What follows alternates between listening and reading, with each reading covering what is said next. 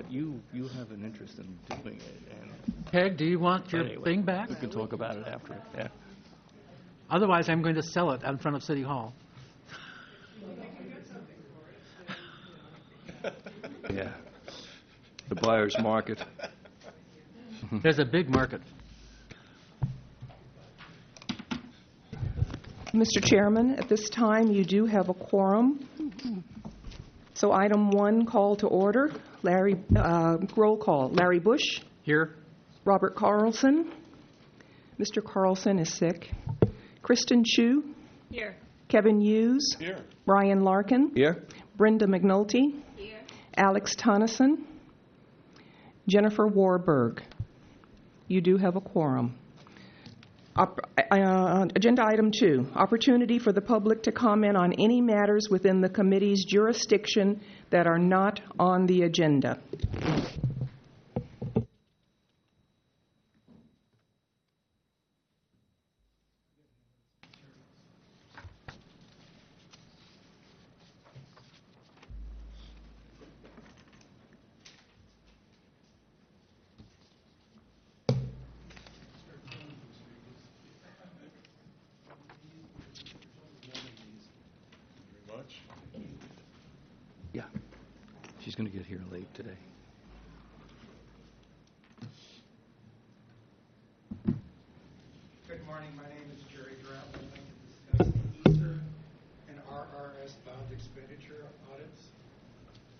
C S A a sunshine request requesting final copies of the audit reports denied. Filed a complaint. Oh. You have been given a copy of the information I sent the Sunshine Task Force. Audit findings and the materials I handed out. Earthquake safety and emergency response audit report. I was not given a copy of Appendix A of the audit report, which would show how much of the thirteen point eight million dollars of preliminary audit findings became final audit findings. Also in the report, Cummings opined that thirty point six million dollars of design costs that were sixteen point one percent of total project cost were eleven to fifteen million dollars higher than the expected design costs of eight to ten percent of total project cost. The architect was paid nineteen point five million dollars. And the remaining eleven point one million dollars were D P W charges. Cummings did not audit twenty-five percent of the bond expenditures, the one hundred two point four million dollars expenditure for the emergency firefighter water system was not audited. The scope of the audit work was reduced by D P W, the auditee, which is unheard of.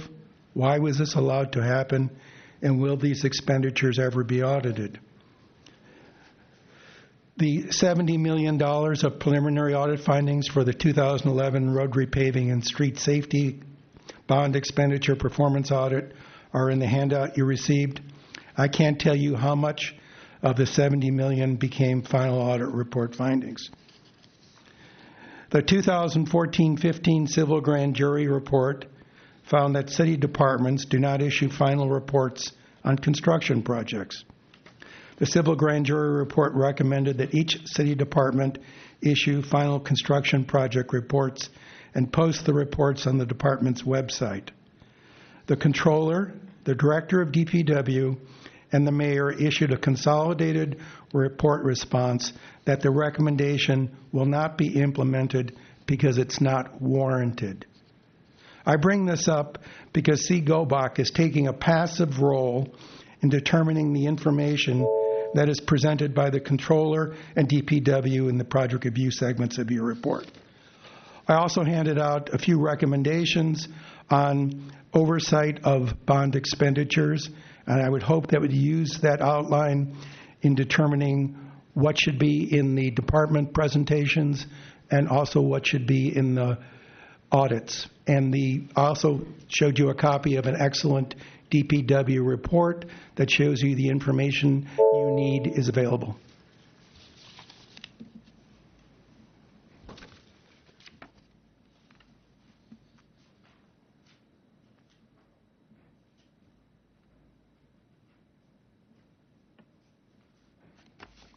Any further public comment?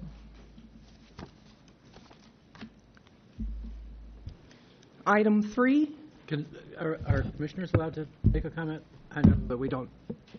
No, I just I just want to thank Mister Dratler for uh, bringing these issues forward. As I look through them, I see a number of the issues are likely to be addressed in the work plan, or at least closely related to those, and so I look forward to uh, further discussion. Well, we, we have the work plan item coming up. I know. Yeah. I'm just making a connection. Oh. Connecting a dot. Item three, approval with possible modification of the minutes of the March twenty-third, twenty seventeen meeting. Okay. Well, remind me, we move to approve, second, and then public comment? Okay. Um, do we have a motion to approve the minutes? Motion to approve. Uh, could I make a comment? Um, On page four, under item number six, in the second paragraph, line two, I believe one of those numbers, instead of reading one zero one seven, should read two zero one seven.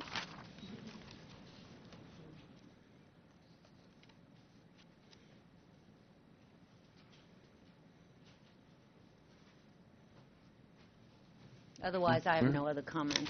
Where? Oh, yes, it should. I'm old, but not that old. All right. Mister Chair? Yeah. Are we buying, or uh, withdraw the earlier motion and move to accept the minutes as amended? And I'll second that. All right. Public comment. Hearing none. All in favor of the amend the minutes as amended? Aye. Aye. Aye. I think we are unanimous. Item four. Opportunity for the com oh wait, pardon me. This should be a review and presentation of the fiscal year twenty seventeen to eighteen work plan with possible action by the committee in response to such presentation. I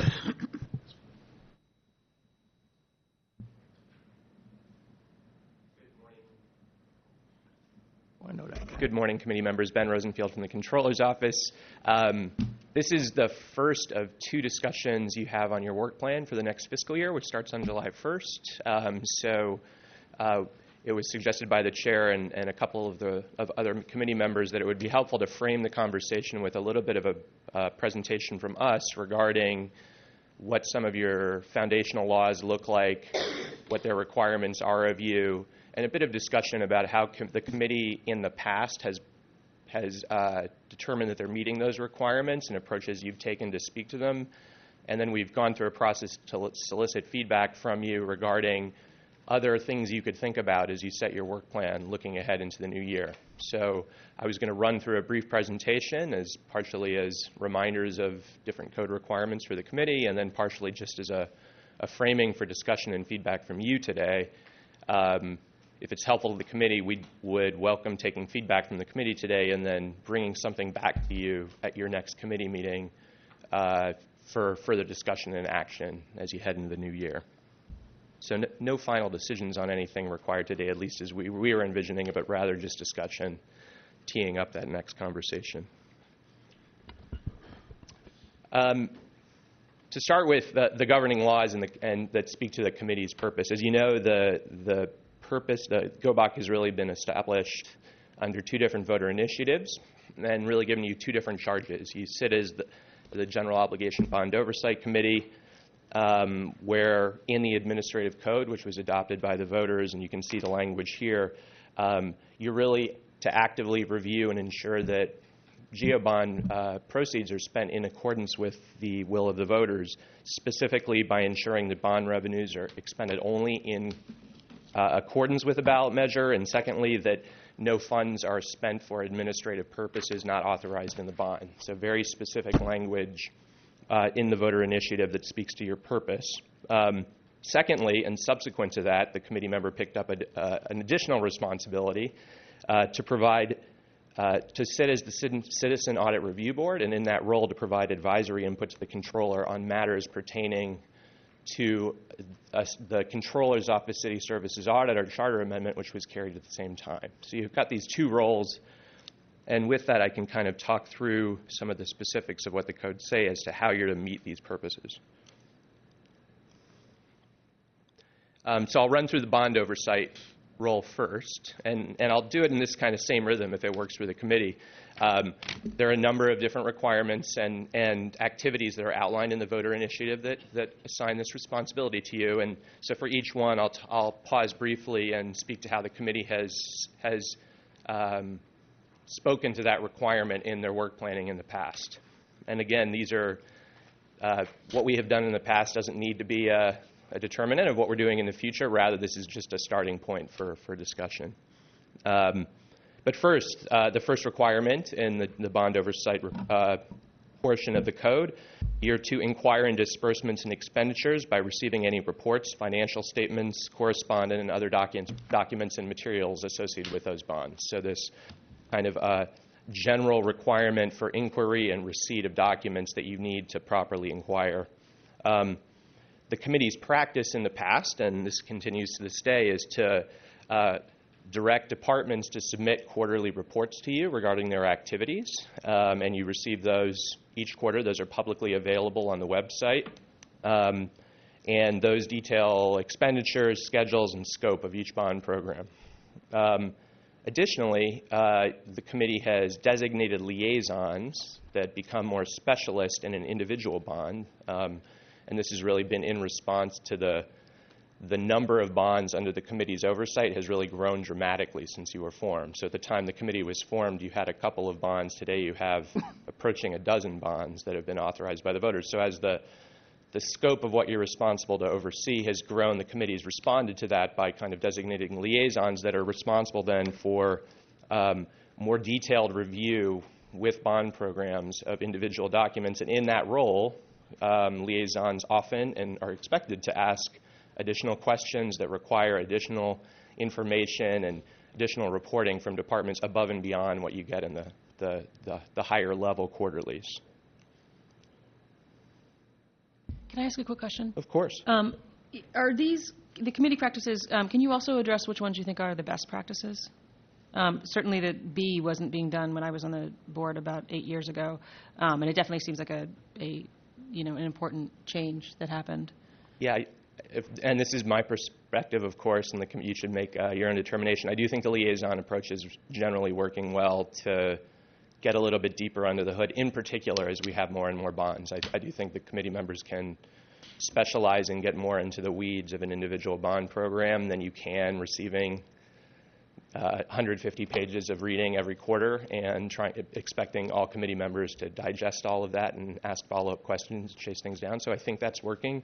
Um, the alternative that we talked about at the time that this change happened would be that the committee could um, have, in lieu of liaisons, could have moved to more frequent meetings and establishing subcommittees of G O B O C to meet this requirement. Um, Uh, that was the other alternative that was talked. This was kind of arrived at as probably a better way for individuals to specialize and to, to gain more knowledge about details, and also is frankly uh, an acknowledgement that um, you know, you are volunteer committee members, and your ability to meet multiple times a month to, to get through committees and to process all of this information as a committee probably wasn't realistic. So I do think this one's working. What about the quarterly reports? I mean, I, I find...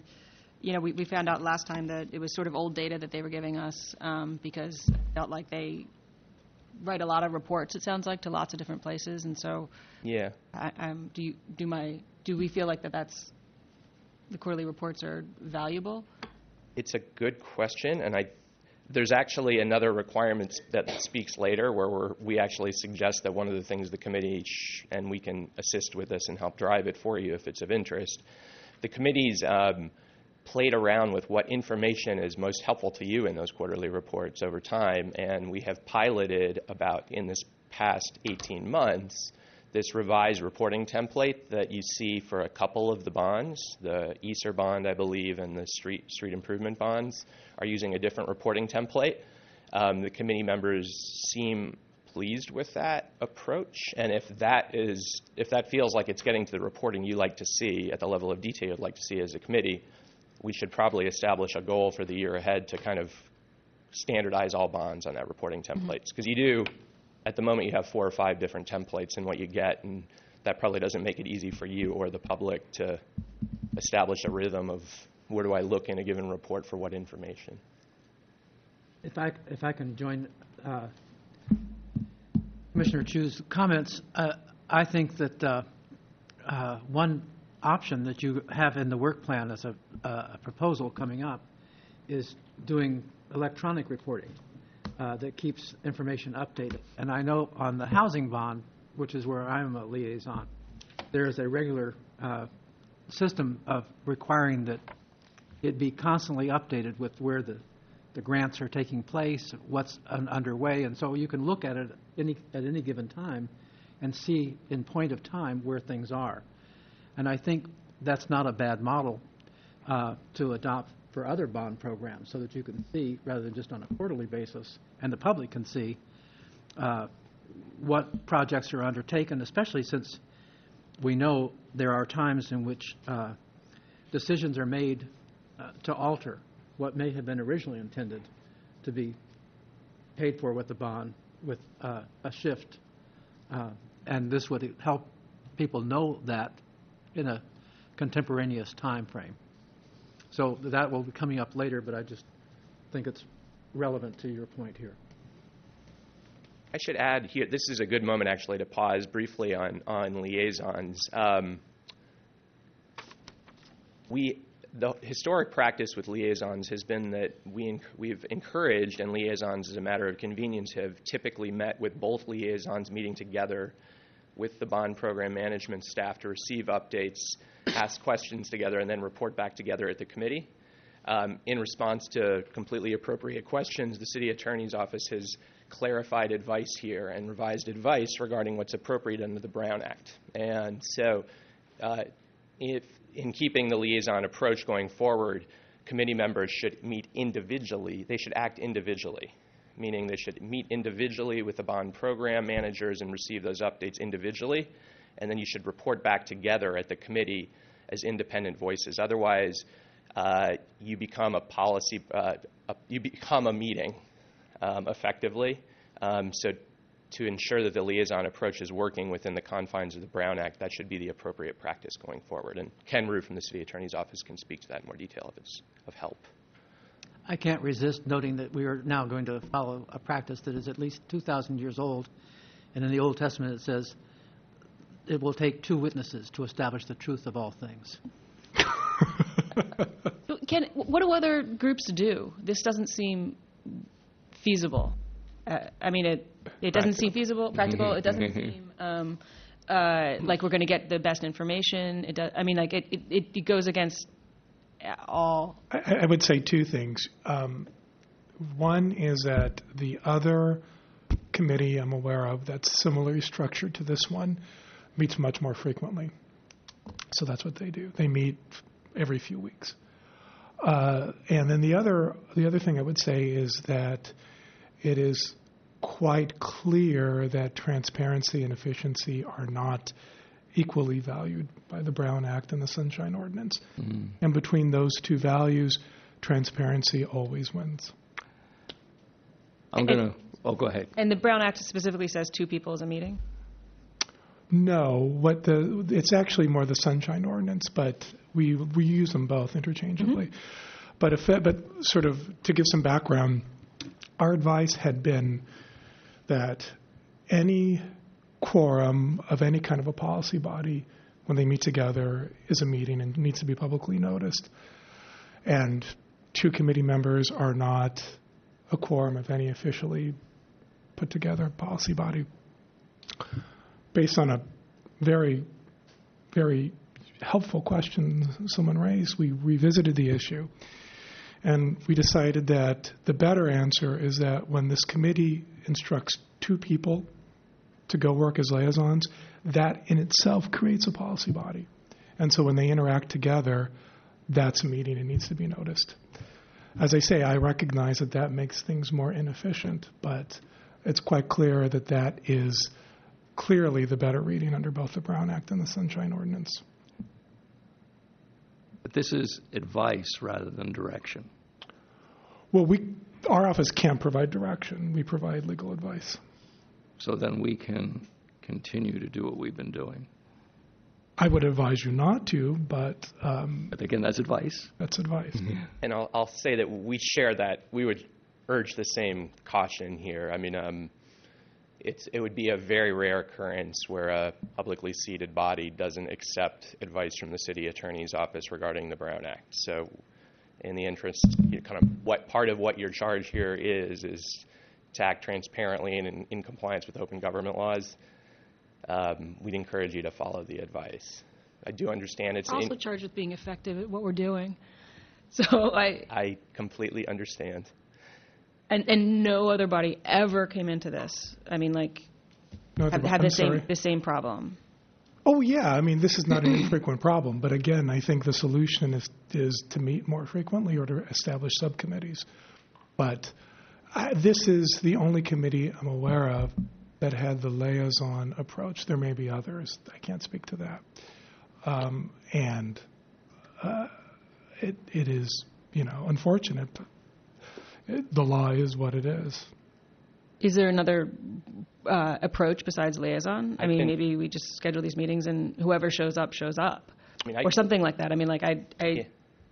Awesome. It feels like an... Yeah, that would be one approach. Yeah. So we've talked about, um, if it's helpful, um, we've talked about different approaches over time and, and, and more recently, given uh, this advice.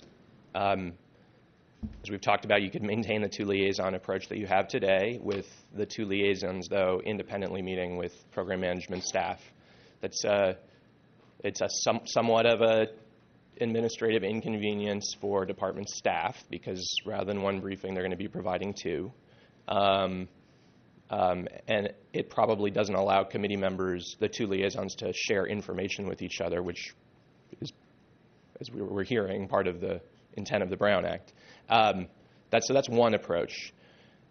Another approach would be that the committee could adopt committees of of the whole. You could meet much more frequently as a full body, and you could receive re- reports much more frequently, um, or you could establish committees of three members, for example, to hear updates more frequently on individual bonds, um, and handle those as public meetings. Uh, that's another approach we've talked about. The last approach we've talked about um, is the committee could flip to having a single liaison approach to each bond. Um, that would, you don't run into a policy body challenge when it's individual. Um, but as Mister Bush's biblical reference noted, it provides a different kind of oversight when it's not two individuals that a department is effectively being overseen by, but a single individual. It changes kind of the the level uh, and type of oversight and balance of that oversight, frankly. In terms of the Brown no, Act... Note that for mean- the record, excuse me, sorry, uh, Commissioner Warburg is here now. Mm-hmm. When when two liaisons go to meet with a department about a bond, is that a, a public meeting and public can also attend that meeting? If they meet simultaneously, then yes. And we would Which need we to notice it. Which we have not been it. doing up until now. Correct. correct. We've not been no. publicly notifi- notifying... The, that is correct. Yeah. It's working pretty well. So I would, I would also, just to be clear, I, I think from the committee members' perspective, the only change is, well, there are two changes. One is you would not be meeting at the same time as your fellow liaison, and you could not coordinate your comments or your your review. But otherwise, the amount of time that you're actually devoting presumably would not materially change. Just uh, to be Ken, clear could, I, could you clarify what you just said? Um, is it inappropriate for um, two liaison members to communicate um, regarding the subject matter of that bond that they are liaisons to? Is that in, inappropriate? It is inappropriate if it's not, if it's outside of a publicly noticed meeting. Yes. You're under arrest. Yeah. I think, I think what Brenda's getting at, and I agree with, is it's not it's not a logistical problem. It's not too much time. It really is that working together and having each other's unique perspectives actually improves our what we do. Not, it has nothing to do with, like, I don't want to, you know, I don't, you know, poor Peg has got to go to two meetings. I mean, not that I'm not supportive of Peg going to one meeting, but I think that, you know, we can, we add to each other. I mean, we wouldn't be brought together from such, you know, diverse backgrounds if we, we weren't going to um, make each other better at what we do. Kevin. I have a couple of questions. So the language of the Brown Act hasn't changed recently. What has changed recently is the application of the language. Correct. And it is the opinion of the city attorney's office, as you have stated earlier, that um, liaisons of two or more should not meet simultaneously, but but should meet separately with staff members. Unless you have a publicly noticed meeting. Correct. Unless you have it noticed and, and right. publicly held. Um, and that is because liaisons are assigned. Correct. To staff. Correct. And we have, as currently the current application of liaisons under this committee, is to designate certain committee people to certain bonds. Correct. And certain departmental staff. There are designated liaisons. Um, if they were undesignated, they were, uh, you know, they were uh, self-selected, undesignated committee people that met uh, with departmental staff for review of certain bonds. Um, would that trigger, in the opinion of the city attorney's office, a violation of the Brown Act? Is it the fact that they are designated? That's correct. That's a very that's a very good point. So what makes this a policy body is that you guys were designated by this policy body. That designation makes the two of you your own policy body. Right. So Absol- if I'm sorry. So if we were to say the uh, affordable housing bond, the project manager is going to, we're going to do away with the liaison program altogether. The affordable housing bond uh, project manager is going to meet on this day. Anyone who's interested from the committee in showing up is welcome to sign up, sign up in advance. And less than a quorum of the full body signs up, it's not a violation of the Brown Act. That's exactly right. Once we hit five members, however, oh, yeah. then it's a meeting. Yeah. But that's that's exactly right. Yeah. So what and, you just outlined is exactly. And that would be an option.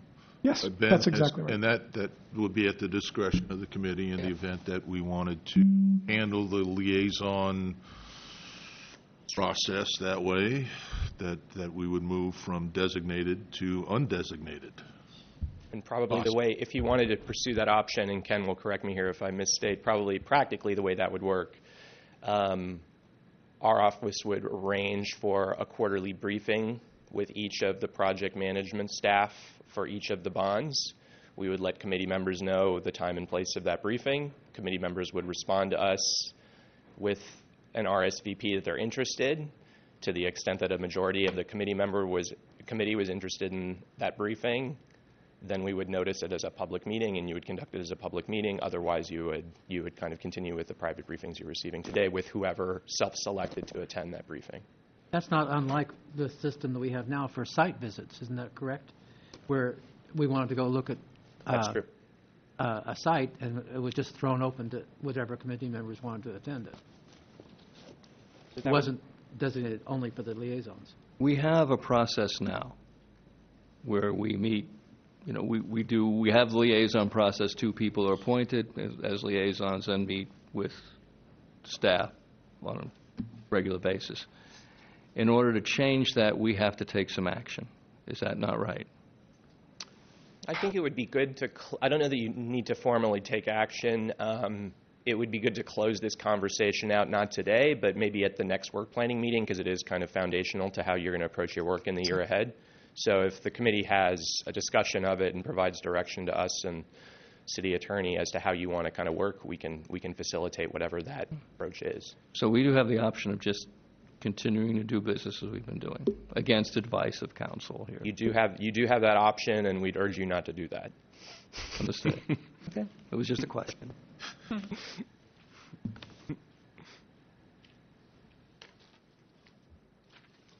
Um, yep.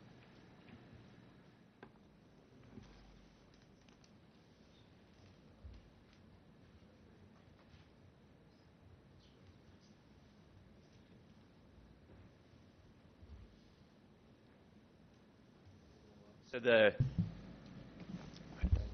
Peg's going to help try to unlock the PowerPoint, which is uh, locked up while we're last talking. So in the meantime, I'll talk off of uh, we've, yeah, we've the hard copy, and there are copies of the same presentation for the public on the side table. Um, we were on, moving on to page four, slide four, uh, and running through. So your second requirement is out, or your second activity, outlined activity as it relates to bond oversight, is to, quote, hold public hearings to review the disbursement and expenditure of bond proceeds approved by the voters. Um, So what has past committee practice been in this regard? You've had held in recent years approximately six public meetings each year, with each bond report, each bond program reporting to the committee twice over the course of the year. So you've held two public hearings uh, regarding bond expenditures um, uh, annually. Um, the committee member has also prov- always, already provided direction for the coming fiscal year that you're interested in, and we are planning to televise Uh, those public hearings on S F G T V beginning in July as a way of increasing public access to those public hearings. Um, we as staff would suggest, as you think about work planning items for year ahead, um, that we include in the work plan, we'd recommend that you include in the work plan a redesign of the website for GOBOC. It's been many years since we've done that. It's um, outdated, it's hard to navigate at this point, it's kind of layered over time, um, and it's probably time for a refresh of the website to make it more usable, publicly accessible, provide helpful information. And uh, we received uh, suggestions from a couple of committee members in prep for this that providing links off of the GOBOC website to other pertinent websites in the in the city where you can drill in and find more information um, would also be a helpful feature. So we do think in this kind of activity of transparency and public view into the work of the city that a, a website redesign would be helpful. Um, lastly, and, and I've noted this is possible as opposed to suggested, but just to note that um, one of the other geo, one of the other bond oversight committees that exists around the city, which is the City College Bond Oversight Committee, actually produces a public mailer that goes out once a year to inform the public of their work and findings. Um, you may have received such a mailer. I did recently. Um, I did too. And that could be something the committee could think about. Um, if, if you do think that's of interest, we probably we can do some homework for you on costs of that, because it's probably not insignificant, but um, we could provide you with that information if it's of, if it's of some interest for discussion at the next meeting. Um, so I'll pause there on this item to see if there's any discussion or feedback. I'd like to comment, if I may, on those. First of all, I think that uh, modernizing the website is uh, critically important, because it's even I have a hard time finding GOBOC on there. Um, but in terms of uh, uh, an annual public mailer, it reminds me of what uh, we did on the civil grand jury, which we have an annual report of all of the investigations, and it's published then in a, a, a newspaper. Generally, it's it's one of the papers that's been designated as an official site, and it co- that cost about ten or fifteen thousand uh, dollars. For the civil grand jury to do, and it has like six major investigative reports. It's a, it's fairly voluminous, but uh, it seems to me that uh, you might develop something that could be inserted into the voter handbook, since voters will be choosing on bond issues a number of times, and instead of mailing it out to everybody, just printing something that would be an insert and uh, incorporated. And since all voters get the voter handbook, Uh, you're pretty well covered the population that you want to reach. So I throw that out as a thought. Okay. Okay. If there's not other feedback here. That's fine. Just don't use the mouse. Don't use the mouse. Okay. Okay. Um, third outlined activity under bond oversight, uh, you are to inspect facilities financed with bond proceeds. Um, and it, in the recent past, you've done this, again, through your liaison approach, where fundamentally liaisons are responsible as part of their quarterly meetings with department staff of going on tours to see that what you see in the real world being built is what you see represented on the bond reports you're receiving, and the progress in the field matches what you are hearing verbally from bond program managers. Uh, fourth outlined activity is, again, and this one gets, it's somewhat uh, duplicative of requirement number one, but uh, receive and review copies of any capital improvement project proposals or plans related to the bond finance facilities. Again, these are included. This requirement's really been met by inclusion in the quarterly reports. Um, again, the designated liaisons, of course, are free to ask and usually do ask for many other documents and many other reports beyond that quarterly reporting information. And then lastly, we are, as I indicated earlier, we're suggesting here that if those templates that the committee developed a year ago are of interest and seem to be hitting the right level of information, we should probably include in the work plan for the year ahead standardizing all bonds reporting to that format, um, so that you have a standard way of having information come to you in the public. Um, so I, th I think we, I definitely want to review that template, and it doesn't look like anything, any of the bonds that you mentioned are actually in this, in this report here. Um, uh, I'd also like to understand how, how we got to that, because I, I wasn't clearly on the on the bond committee. Sure. Um, and I think that one of the things um, that uh, Jerry was talking about, or in his document, was we get a lot of recommendations from the audit about challenge areas. Um, and so I, I guess um, what I want to know is how we take those recommendations and we bring them back into um, whether they're relevant for monitoring of every bond. Like if there's concerns in one area, it, are they going to persist and be concerns in, in all bond areas? Or it's, it's a good one, and actually we'll talk in a second to How, how the requirements is to receiving audits and performing audits. So I can get to the second part of your question in a, in a quick minute. Okay. Um, the f answer to your first question, which is how do we get to that standard template, the committee, um, I believe a year and a half ago, assigned a, a member, Robert Carlson, who unfortunately is not, he not able to make it here today, to work with Public Works and other staff to solicit feedback from committee members as to what the committee members at the time thought was helpful to have included. And then he worked with Public Works staff to develop that template in response to committee views at that time. Um, we should probably plan, if, if this feels like a good idea to standardize to a single template in the year ahead, we should plan after this to send out that template to you and maybe suggest that if there is other feedback regarding the template that it go to Robert um, for some uh, finalization um, heading into the new year.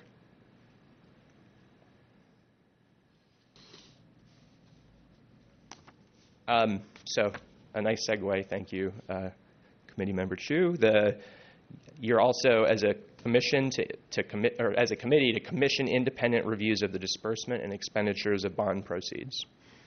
Um, you've done several different things in this space over time, and, and again, this what we've done in the past doesn't need to be what we do in the future at your direction. But um, the committee in recent years has. Um, and this is a fairly recent change. I believe three cycles ago, the committee asked the, the controller's office um, to conduct an annual review of bond program schedule, scope, and budget. And so we've produced two of those reports to date. Um, it is a summary report that goes to you and the mayor and the board and is available to the public regarding our assessment of how each of the bond programs is doing on those core metrics. Um, and in recent years, GOBOC has appended that to your annual report that goes to the Board of Supervisors as a status report. We're almost done with this year's update, so I think we will have something to present to you in July uh, regarding that report. But that's one um, review that you as a committee have requested for speaking to this outlined activity.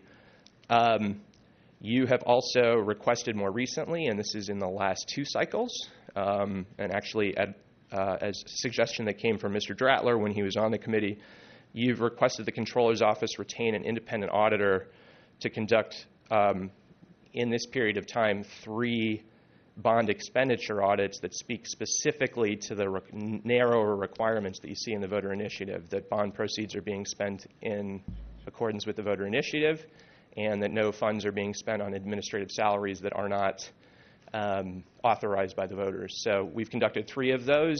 Um, we'll touch in a second. We think we think those work well, and they actually speak to a mandate the Controller's Office has as well. So these audits are filling. This is one of those areas where we have overlapping mandates. Um, so they speak to a requirement of ours. Um, If those feel like the right touch to committee members, we should, as part of the work planning process for the new year, figure out which bonds you want to touch and what frequency in the years ahead. And I'll, I'll briefly touch on, on our suggestions there. Um, you also receive all the audits we perform, um, including all of the capital capital audits we perform or cause to be performed. Um, we have been before you periodically to present some of those audits, but I think we're suggesting that we can probably be more organized in how we come forward and present them. And so our suggestion here at the bottom is that we, we very deliberately pair, when you have a given bond program coming forward, if we have recently touched it with an audit, that that would be a good opportunity not only to hear from the bond program, but for us to present the audit findings as well. And that would give you some, some of our, our thinking or an independent auditor's thinking about that given bond. So well, this would be the independent auditor. It, it, it would be both us as uh, independent you from and you and then also um, auditors that we've contracted with on your behalf. Okay. And that's just a matter of adding it to our agenda for a regularly scheduled meeting. Just a matter, I think that's really just a matter of how we, we manage the, the rhythm of hearings. Okay. So I think that would. If I may make a comment on these. Yeah. Um, we, there are Uh, other bond oversight groups in addition to C. Gobach. What, what, three or four other bond oversight groups? The, you mentioned the, the college, and I think the P U C and the M T A, they all have their own audit, uh, their own bond oversight. Correct, and the school correct? district is the last one that does as well. So uh, it would be good to have some picture as you're, as you're talking about reviewing other bond program audits, if you would include in that a review of what other bond oversight groups are doing so we can learn from them, uh, particularly if, if they're contracting to, for outside auditors, if they're looking at things differently than we do. Um, and there's going to be obviously some uh, connection. So, for example, when I'm looking at the housing bond, it matters if I have an understanding of what's going on with the M T A bond, so whether or not people are going to be able to get to work from where the new housing is going in and all that kind of stuff. So I'm, I'm looking at uh, how we can get a, a, a holistic picture of some of this information. Uh, and I'm particularly uh, interested in the aspects of uh, pre-bond planning because we go through a lot of problems with that, change orders uh, that we've seen as an issue in the past. Um, so as you prepare on this, if you could forward to us uh, an opportunity for us to comment on what we would like to see included in that, uh, that would be appreciated by me anyway. I don't understand pre-bond planning. What would we do? We, we don't, our purview doesn't start until the bond's been passed by the voters. That, that's true, but one of the things that I think we do look at is whether or not uh, there was adequate planning for how the bond would can be spent. So you can see, for example, recently the uh, the transportation bond discovered that they were not spending the money very quickly because they had not done enough planning in advance uh, to spend the money. So they're reallocating it. Well, that'd be good to know that that's an issue that that arises in similar circumstances. You know, it's interesting you note that because Brenda and I have spoken to the staffers about the M T A bond. Oh, good. And we didn't find that it was a, it was for lack of planning that things have gone wrong. Well, I'd be interested in hearing a report on what you did find. And I think we did. As a matter of fact, I think it's in the minutes of the last meeting. I was here. I in the minutes. We'll review them with you. And, you know, actually one of the things um, you can't, 'cause that, that'd be which we should talk to uh-huh. next time when you're finalizing your work plan is we should give you a sense of what our, independent of you in the controller's office, kind of what our approach and touch is going to look like with capital in our work plan for the year ahead. And we actually have um, an audit suggestion for the year ahead that I think we're likely to include within our final that tries to get to the relationship between how much design work is done before going to the voters and how that influences schedule and budget on delivery. So I think there is an interesting kind of correlation there that we're interested in kind of exploring ourselves.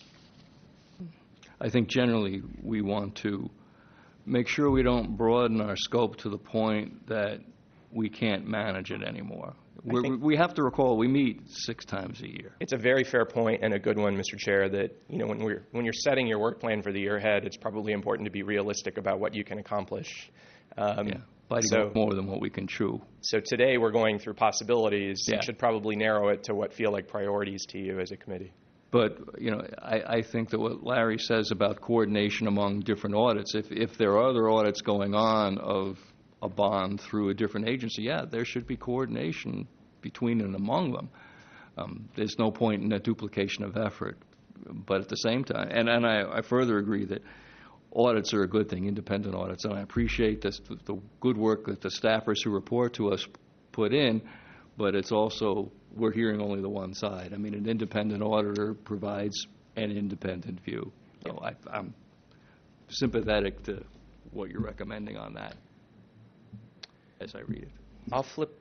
Oh, um, sorry. To, so to, to go back to this list just to make sure that we question the practices we've done before and whether they're they're helpful or not. Um, the, the number one about the um, the schedule, scope, and budget, is, is that a valuable report? Does it take a long time to re- produce? Do people read it or anything? I might be a biased audience. We find it helpful. Okay. Um, I find it helpful personally. I know the it is one of the reports that um, is reviewed by the mayor's office and the Board of Supervisors. Um, the Capital Planning Committee, which does work regarding bond programming, received. We have an annual presentation of it at the Capital Planning Committee. I think it is usable, but we would really we would welcome feedback on. Okay. No, I just want to make sure that we're not just continuing to do things just because yeah. we've done them in the past. Um, and the three um, annual uh, audits, do we feel like that's the right number? Good question. I think we're. I think good. What you're saying is that we can do more. We can afford more, right? Yeah, that's that's the point. Yeah, we can afford more. But can we manage more? Right, if they, they do them and they come. Oh, I mean, oh, they, do, they do the work. No, no, no but, they, but you still have to, you know. All we got to do is listen. That's true. Yeah, I, I mean, I I think it I, I see what you're saying, but I think that it's worth doing just for us to get the independent perspective.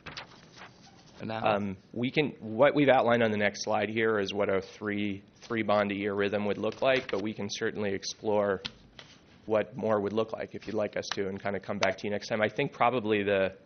You certainly have the money to do it, to do more mm-hmm. and faster. The constraints are probably somewhat on department program staff ability to respond to multiple audits because Public Works is administering many of these. So that would be something we probably want to explore with Public Works. Um, Good point. But we can certainly come back to you and explore what would four look like, what would five look like. Yeah, I, I don't necessarily feel strongly about it. I just thought that we should. It's a good question. Say I yeah. don't. It's an arbitrary. It feels like an arbitrary number, and so I don't know. If and, and when you do get an independent auditor, are you getting firms that are professional auditors like McKinsey and, and so forth, or are you getting people who uh, may not have their main body of work being auditing work? Uh, this first round, we um, ended up selecting Cummings for the the first three audits. They are not a C P A firm, and I think um, that's a question. Yeah. Um, but they are construction management auditors. So while they're not um, C P As, um, they do, we believe, come with more specialization in specifics regarding construction project delivery and expense that a typical C P A firm would not have.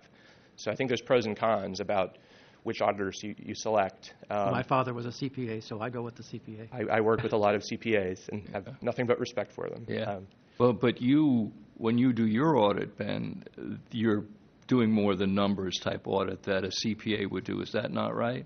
Our, our, the, the, the work, we perform a lot of different work, and there's actually an appendix to this presentation that shows the, the volume of our recent Controller's Office delivered audits um, that touch ca- capital. So we're performing a lot of those in-house. No, typically the ones we're self-performing are not um, a financial audit per se, but rather a performance audit. Uh, oh. The majority of ours. Cummings has been performing a transactional testing audit, which really gets into show me all of your expenses transactions, and I'm going to review those against the bond authority. Um, and then, of course, the financial auditor for the city as a whole audits all of our financial statements, and so all expenses of the cities are. Of the city are going through that process, but it's higher level. Yeah. Well, the Cummins one on construction type projects is information I would rather see, you know, because I've been through C P A type audits, and you know the, their understanding of the construction process is not as firm as it might be, whereas an organization like Cummings gives you the information that they should really be looking at. So we have divergent points of view on that. And we can meld them. What's that? We can meld those points of view. Yeah, we might. So those. I have a couple of questions. Um, the current practice is three independent uh, – the current practice is three annual bond audits by an independent auditor, uh, and that the recommendation from you is that that practice remain unchanged? I, we're, we certainly would like to, we'd recommend continuing that practice okay. going forward, whether it's three or a different number, I think can be a discussion. Okay. And these independent uh, audits are in addition to uh, or in lieu of audits that would be performed by your office? In addition to. In addition to. So it runs parallel with audits that are being done by your office, correct? In other words, are these independent audits, audits essentially tests? They're different kinds of audits. We're, we have a, a lot of activity that's, sorry, Peg, a lot of activity touching different kinds of construction risk. Yeah. These ones are testing, um, it's a compliance check. They're testing actual transactions, meaning payments made against the voter authorization. It's a very detailed, narrow audit scope that speaks to the narrow requirement that sits in the code. We have other audits, for example, Um, we recently completed one that speaks to how, how well is the city doing with managing con- safety on construction projects and what are um, suggestions for improvement throughout that c- the city. We, and we've touched a lot of other different parts of different programs. But, yeah, it's not redundant with the work we're doing, but rather I think complementary to it. Okay. And has there been any set of circumstances that has shown four or three was in, inadequate? Has anything been missed? Because the practice on the and a practice can certainly change. Either going backwards, we could have changed last year, and you would have noticed us of, you know, maybe the committee might want to authorize. It's not even fixed. We could have we had discretion. Absolutely. We had discretion last year. We have discretion in fiscal seventeen eighteen. The discretion to the current practice is three. We currently have discretion that remains unchanged. Absolutely. If and if and when uh, you believe the recommendation for four was appropriate, you would so advise, and then we would act. Yeah. Okay. Correct. Thank you very much. When they when they do these audits, do they look at uh, how contracting is done? I'm I was struck by reading of the. Uh, recent federal indictments on bid rigging in a bond program in San Francisco. Uh, and I I wondered, is there any point in which the review takes place? That was not a, a, a C. Gobach bond, I'm happy to say.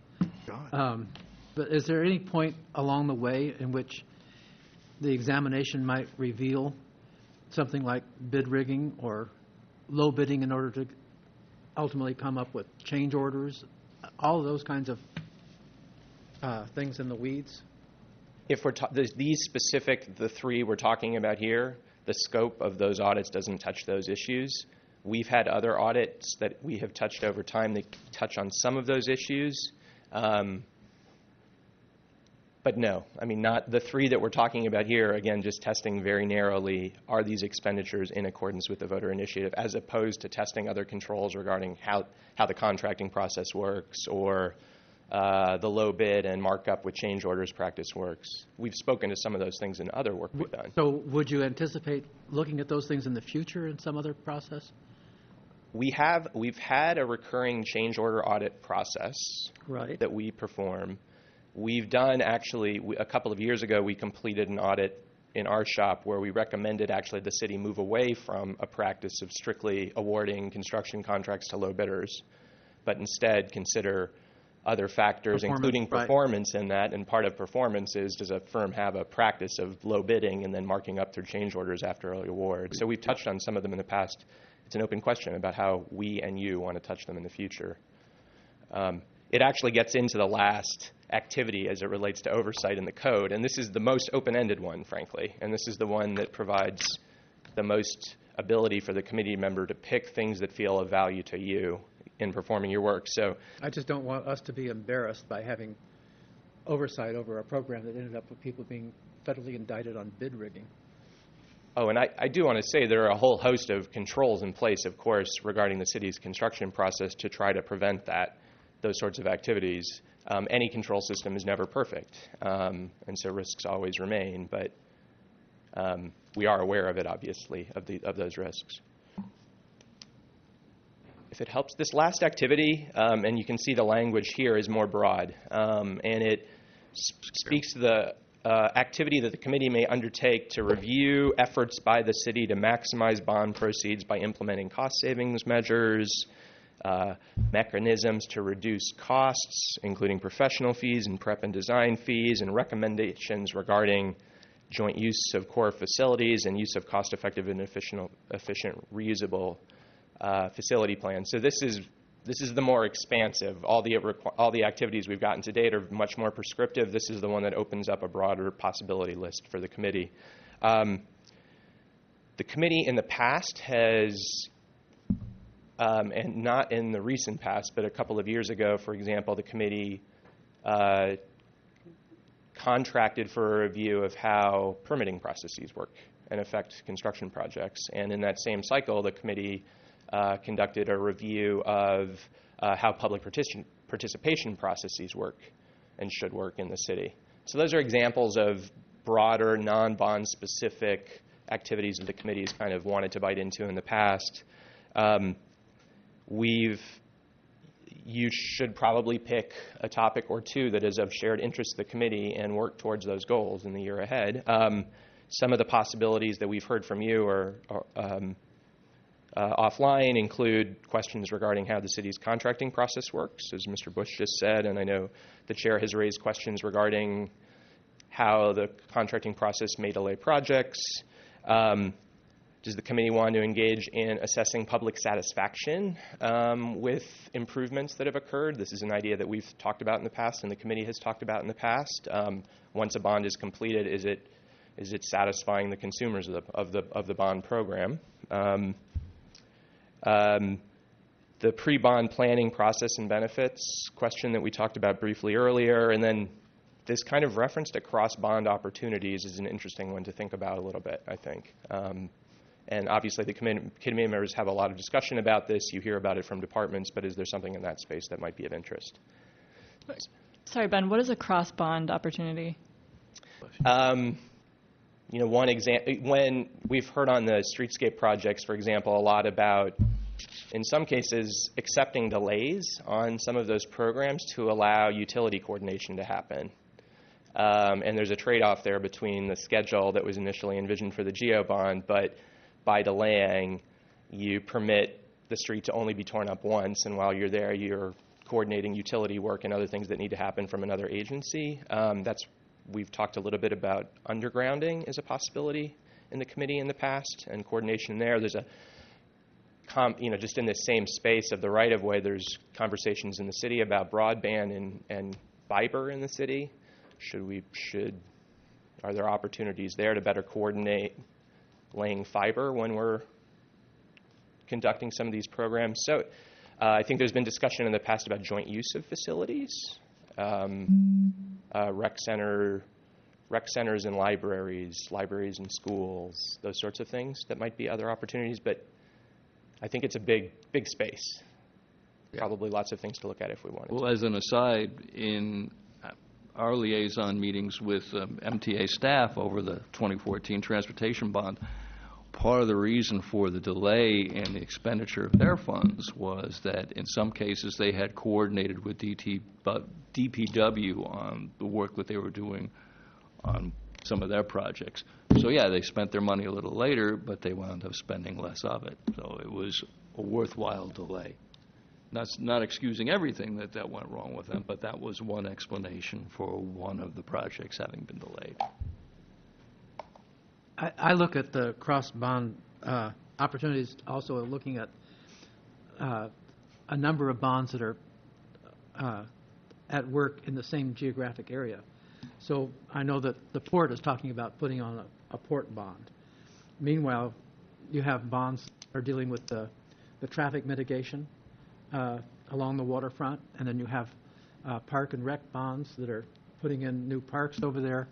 And to the extent that we can give the, the public a picture of how these things are coming together, and that they understand that we see a larger view than just the more no, narrow thing about what's going on in one particular bond. Good point. I think uh, we all benefit from that. Yeah. Um, I, assessing public satisfaction is an issue that I've raised myself. Uh, whether or not after a, a bond work was done, did the public feel that they got what they were anticipating? And that came up because of uh, what I know in my neighborhood in the Castro, that a lot of the businesses in the Castro felt like the results of this sidewalk widening and so forth was to end up causing a number of businesses to close. And now in the Castro, something like seventeen percent of the businesses are vacant, uh, which was not the intention of the bond. The, the intention was to allow greater sidewalk traffic. Um, so I asked them, have you guys ever been asked afterwards whether you were satisfied with the outcome? And nobody ever asked them. So I think that Uh, in most operations, there's something called an after-action report, which takes a look to see how did these things work out. And I think it'd be good for us to take a look at that. The contracting processes, uh, again, this is a, a question of, of protecting our backside, as it were, the backside of our operation, not our literal backside. Um, you understood. Yeah. I, I, I need a lot of protection. But Uh, I noticed that, for example, our city law prohibits contractors from making contributions to candidates for office.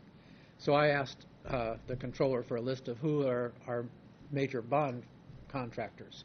And then I ran through those with the list of uh, donors to city candidates. And over half of them were regularly making many thousands of dollars in contributions to the candidates, despite the fact that the law exists. So one approach to uh, ensuring that this is easily accessible to the public and to all of us is to generate a data system that allows things to be interfaced so that we don't end up embarrassed in the end with someone saying, gee, you ordered, you awarded the contract to people who are making substantial contributions in violation of the law. Meanwhile, other people were frozen out of it. So I, I, I'd like to suggest that you all uh, provide some information so that the commission could decide whether it's a, a good expenditure of what it would cost to develop a system that lets things talk to each other. And I should mention we're, we're thinking about a kind of similar project idea related to our own work planning in the year or two years ahead. As we work towards having a final work plan for the committee, this is probably the area where we need more, the most assistance from you to help understand what's on your mind and to narrow to a list. So if you have other feedback after the meeting, please forward it along to Miz Lane, and we can come back at your next meeting in the coming month with fleshing out a little bit more of those ideas that feel like they have the most interest to the most committee members. Um, and I apologize, I've gone well over my time here, um, but The other, the other responsibility that you obviously sit at is sitting as the Citizen Audit Review Board, and in that role you're uh, providing advisory input to the Controller's Office on matters pertaining to the City Services Auditor, which is a, uh, has a whole set of other mandates established in the City Charter by, the, by voter initiative. In particular, the, the, the foundational law for the Citizen Audit Review Board directs you to do four things. One is to review the Controller's service standards and benchmarks. Two is to review all audits that we produce to ensure that they meet the charter requirements that are outlined for us. Third, to review the operations of the whistleblower program. And then lastly, and this is permissive, where you, de it deem, you deem it appropriate, hold public hearings regarding studies and audits. I'll briefly talk through each of these again and kind of what you've done in the past. And again, you should, in this area in particular, um, because you're providing advice and oversight to us, you should be you should come to what you're comfortable with and not simply take our recommendations to you. Um, review this, the first requirement, review the controller's service standards and benchmarks. Um, this review has typically happened um, through the, again, through the designated liaisons to the C S A program. Um, we have, over time, this, our benchmarks and our service standards are increasingly focused on two products that we produce. Um, and we have a lot of things that, we have a lot of cases where we're benchmarking activities or we're creating performance measures, but kind of the two highest public public visibility reports that we're working on, I think, that's, that are in this space are um, our performance scorecards, which are available on the website and are about one hundred key city performance measures um, that we publicly keep real-time information on and report how the city is doing in kind of visual dashboards. Um, your, the, your, the liaison's feedback regarding whether those measures that we're choosing are the appropriate ones and the right ones for for the public would be very helpful to us, and I think speak to this requirement. And then secondly, um, we've, we've tried different approaches to benchmarking over time. And in this last year, we produced a single benchmarking report that covered the kind of a, a, a mile wide and inch deep benchmarking of city services. We produced that this last year. Committee feedback on that report, again, I think speaks to the requirement to review our benchmarks. Um, and again, that would be because those are both public, intended to be publicly accessible reports. Feedback on whether they feel publicly accessible to, to you as members of the public would be valuable to us. Um, and again, I think it might be helpful, or a suggested possibility for the coming year would to have, be to have us come and specifically present these two products to you as a full committee in the year ahead. Might be a, a way to, again, speak to this requirement. Um, second requirement is to review all audits that we produce to ensure that they meet the requirements above. Um, and above is speaking to the part of the charter that's us. Um, again, this is something that we really rely on the liaisons to do, and we rely on them to do it through the review of our annual work plan. Um, you've typically had us present our work plan for the year ahead at this committee meeting in recent past, um, and we're, I think we're planning to do that in the, the month ahead. Um, we transfer all audits to you for review.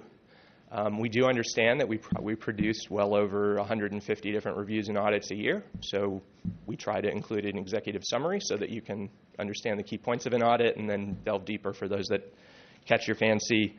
Um, something the committee member has talked about in the past is whether you want to affirmatively act on our work plan each year.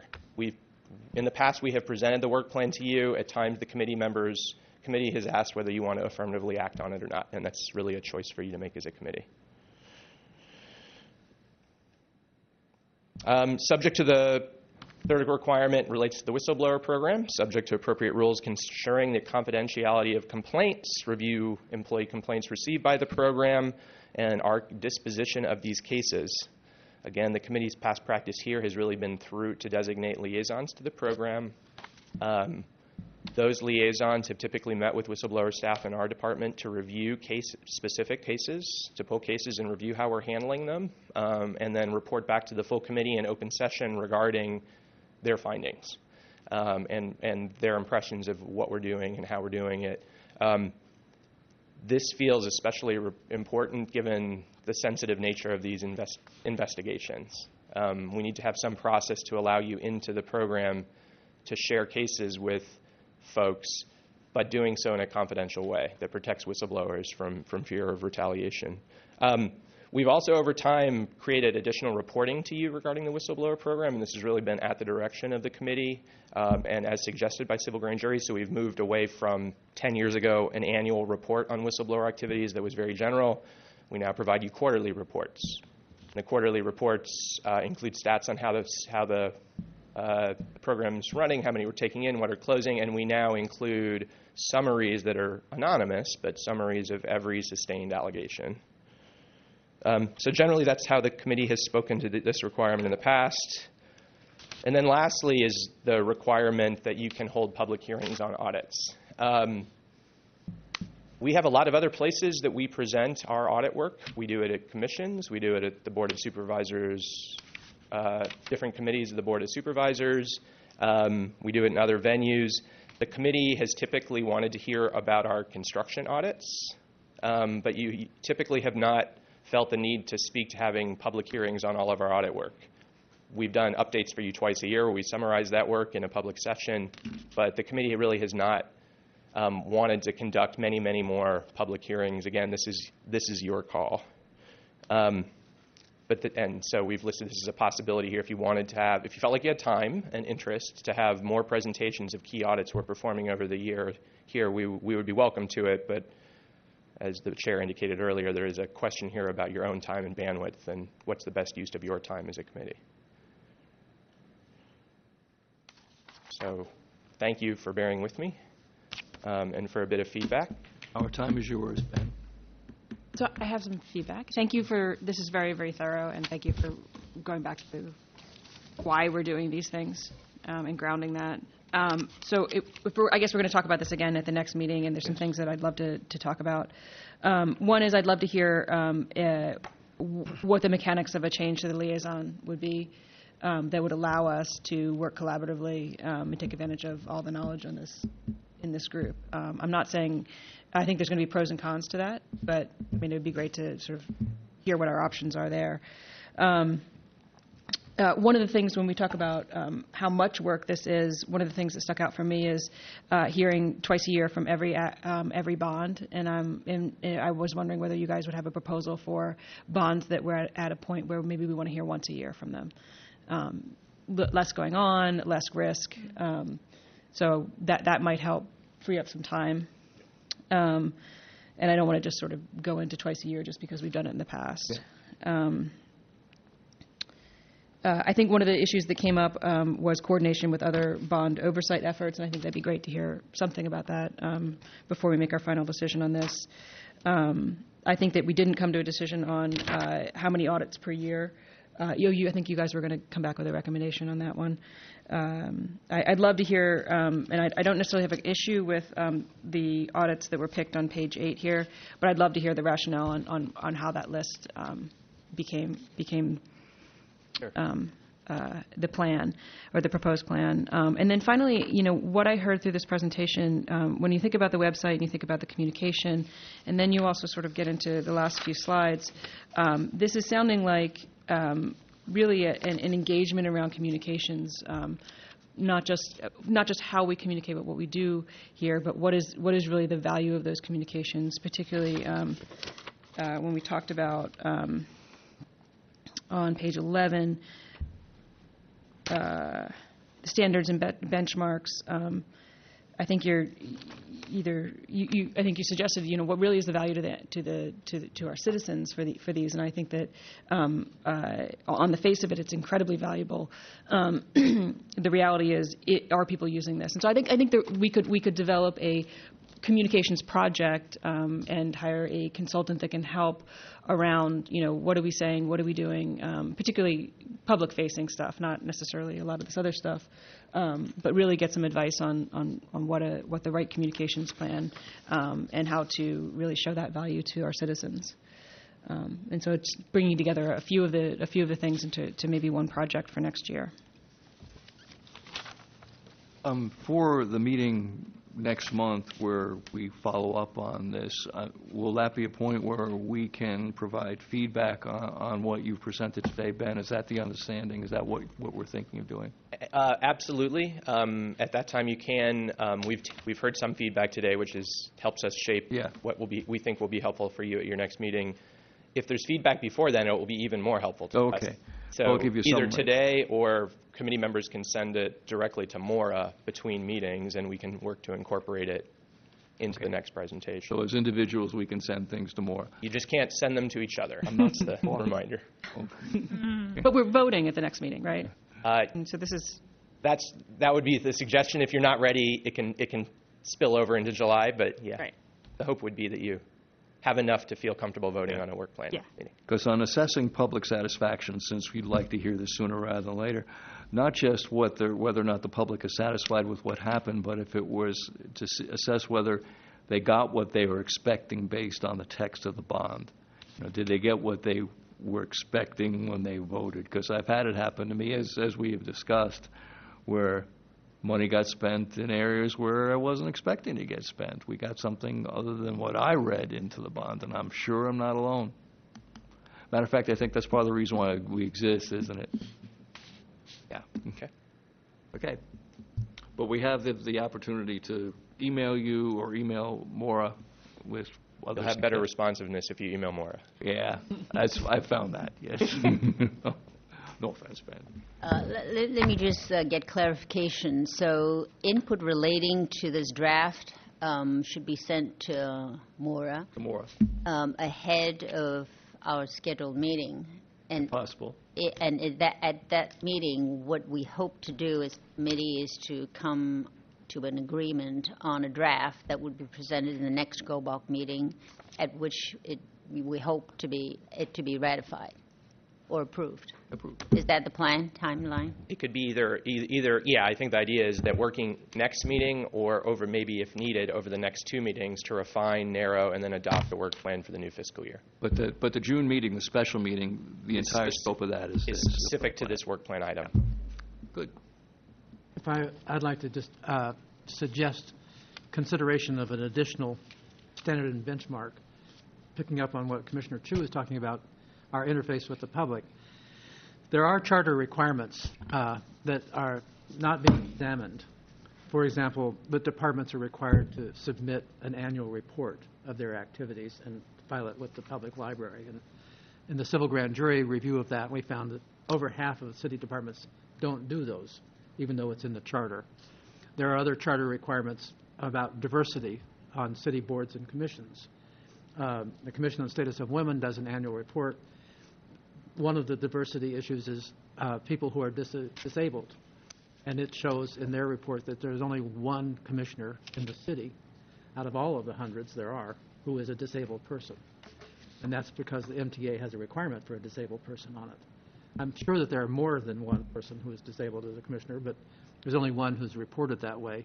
And there are a variety of things like that, all of which are focused in one direction, which is to enhance the opportunity for the public to participate in the decisions that are affecting them, either participating as uh, letting them know that vacancies exist on various boards and commissions, uh, what the requirements are, whether the the reports are being submitted as required. So um, I'd be happy to provide the Comptroller's Office with a list of the, what I've seen as charter requirements or requirements that are passed into law. And the, to add that as one of the reports that the audit reviews, it's one way of prompting better compliance with what the charter requires.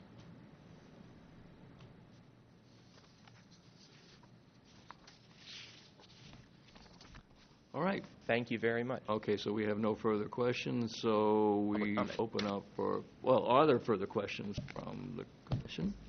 Then we can open up for a public comment. Look, there's going to be some.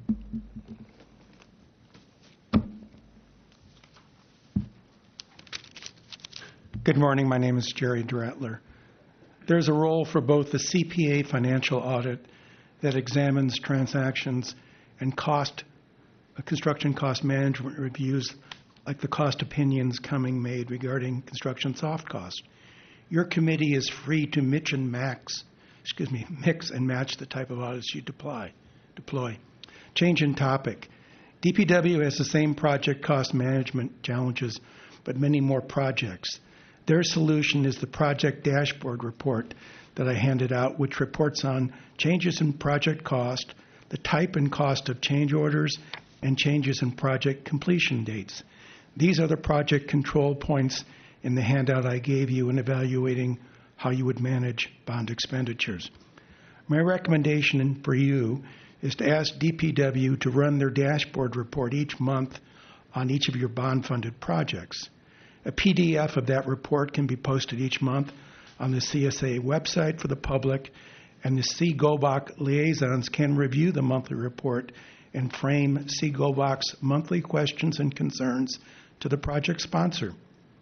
If each committee member were to directly communicate their report concerns to the project sponsor, it would solve your Brown Act challenge and make bond expenditure oversight more efficient. You can also determine the meeting project presentations based on which projects are over budget, experiencing escalating change orders, or project delays. My recommendation would accomplish a number of objectives. The sponsor presentation would be responsive to the important questions and should be much briefer. There would be better utilization of members' time, and the public would be able to monitor general obligation bond-funded projects on a more timely basis. Thank you. Any other public comment? Hearing none. Item five, presentation from the City Services Auditor regarding C S A reports and audits and possible action by the committee in response to such presentation.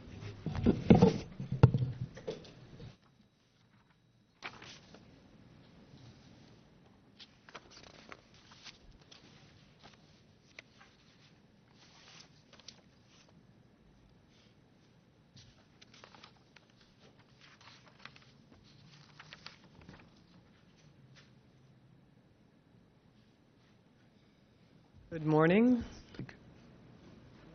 I'm Peg Stevenson. I'm the director of the performance side of the City Services Auditor. This is Tanya Leteju, who's the director of the audit side of City Services Auditor.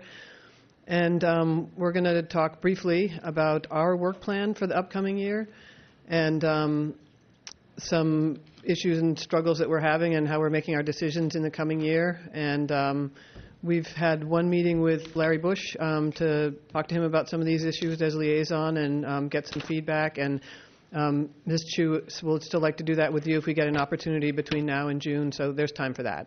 Um, so I have a couple of slides here which you have been on the committee before. You've seen them before, just to very briefly run you through um, what our mandates are and how we look under the charter. Um, We are a creature of Charter Appendix F, passed by the voters in November two thousand three. Um, this is just a summary very broadly of what our mandates are. We are the city's internal auditor, conducting financial and performance audits of many types. We evaluate the quality and quantity of city services, compare, benchmark, and provide public information and transparency. Um, I always talk about this requirement as being aspirational. It really is um, trying to report to the public and make sure that our service delivery is um, easily understandable and um, information is available in formats that can be understood and used by uh, uh, the public. There's some specific requirements about measuring and reporting on the city's performance to standards for streets, parks, and sidewalks. You might remember at the time this was passed, there were a couple of advocacy organizations who felt very strongly about those issues, so there are specific requirements about them in the charter. Um, evaluate city management and employment practices. Oversee contracting procedures and R F P standards, and operate a whistleblower hotline and website and conduct investigations. Again, at the time the charter amendment was, was passed, the um, need for a whistleblower uh, function in the city was very strongly felt, so that's specifically called out. To give you a sense of scale, um, this talks about our funding. The charter requirement is for two-tenths of one percent of the city's by budget by fund to be set aside for our activities.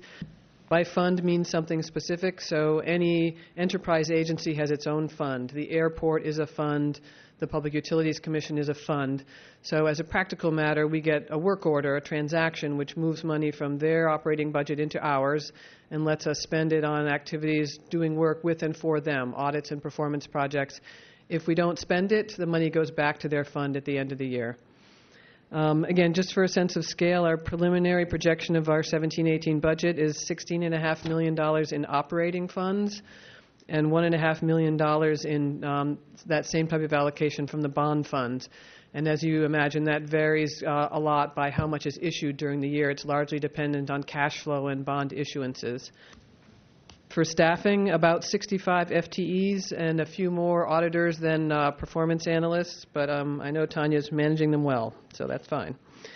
Um, again, just to give you a sense of scale, our budget looks like the city budget, so our largest um, clients are the city's largest departments, um, about four million dollars from the general fund, um, about four million dollars from the city's Department of Public Health between the two hospitals and the uh, public health operation.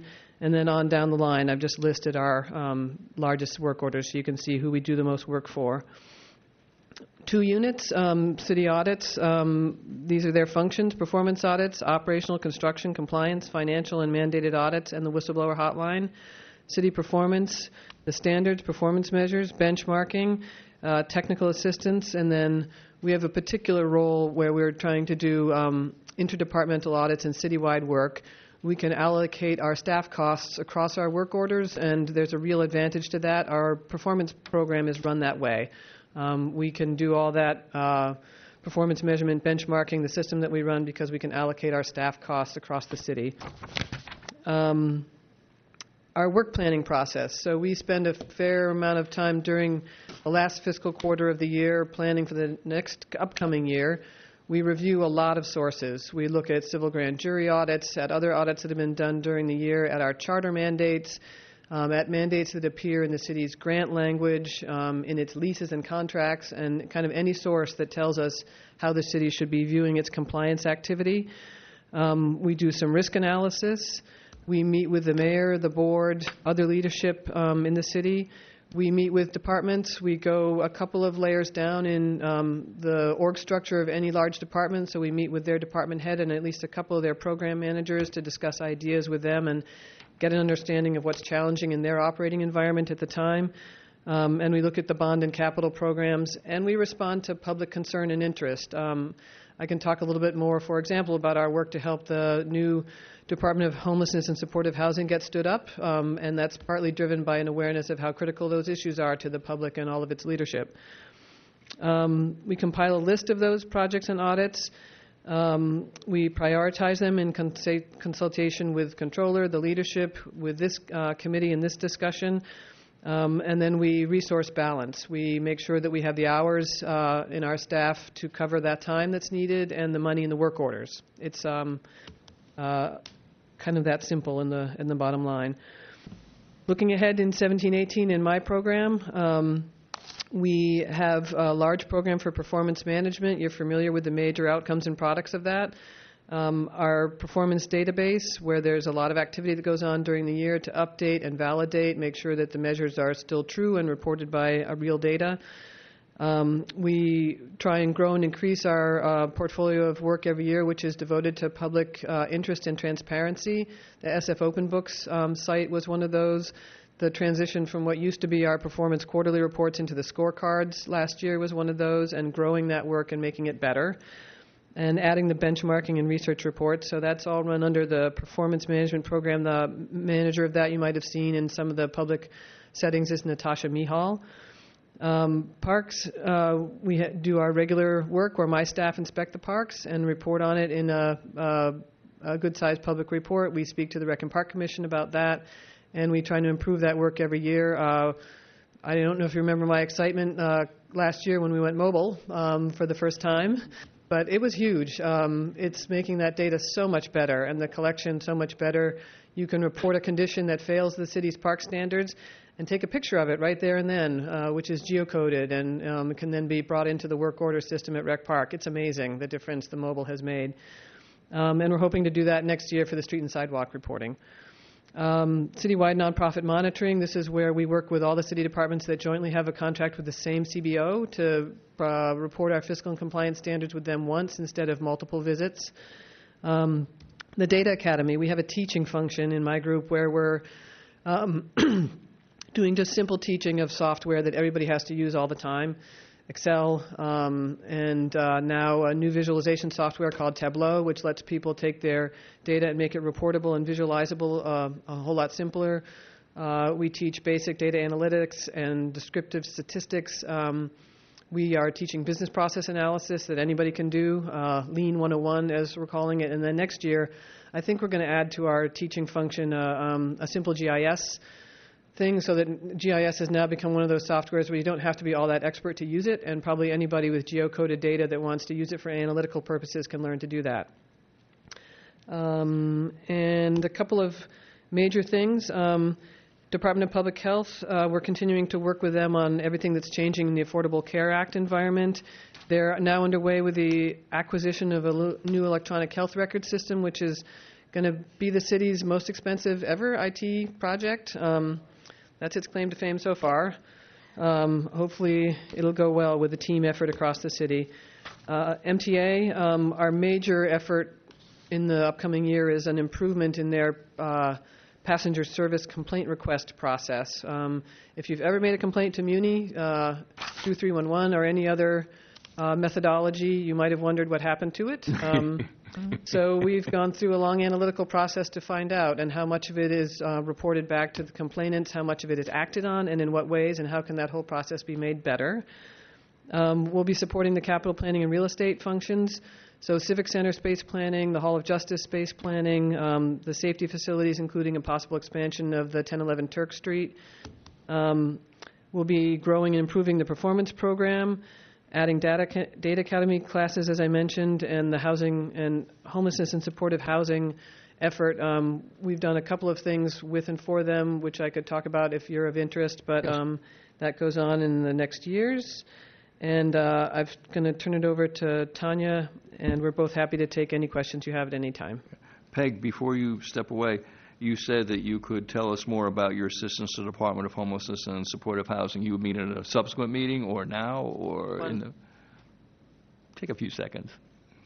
Um, F, at Jeff Kaczynski's request, he's the director, yes. We did um, an analysis just wrapping up now of the S F Hot Team, which is their on-call street response team. Um, how do they work together? How do they respond to the different streams of calls? three one one, uh, mayor and board, things that come through the public health or referred from the police or from D P W or any other way that they get calls referred. Um, they have a couple of different tracks and a couple of different types of staff.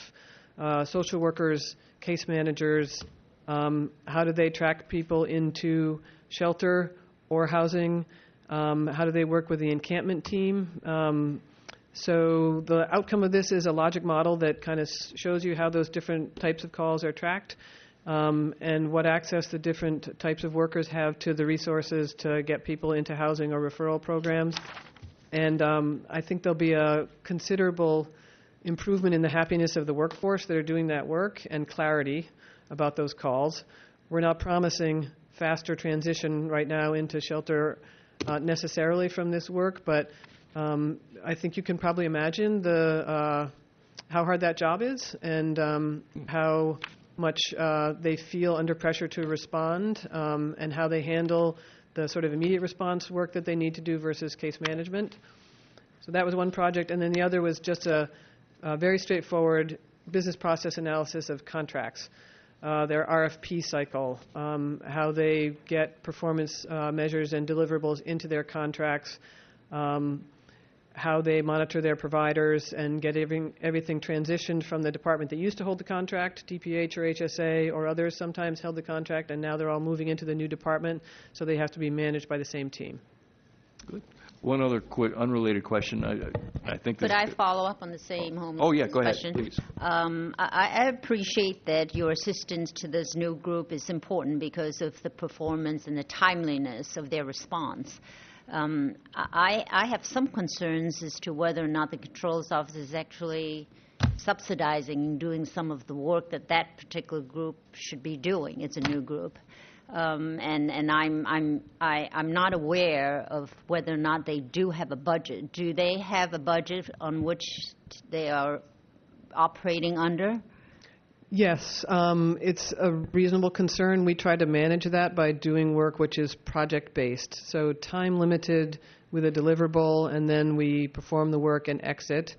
Um, we try to be conscious of not becoming operating staff of any department.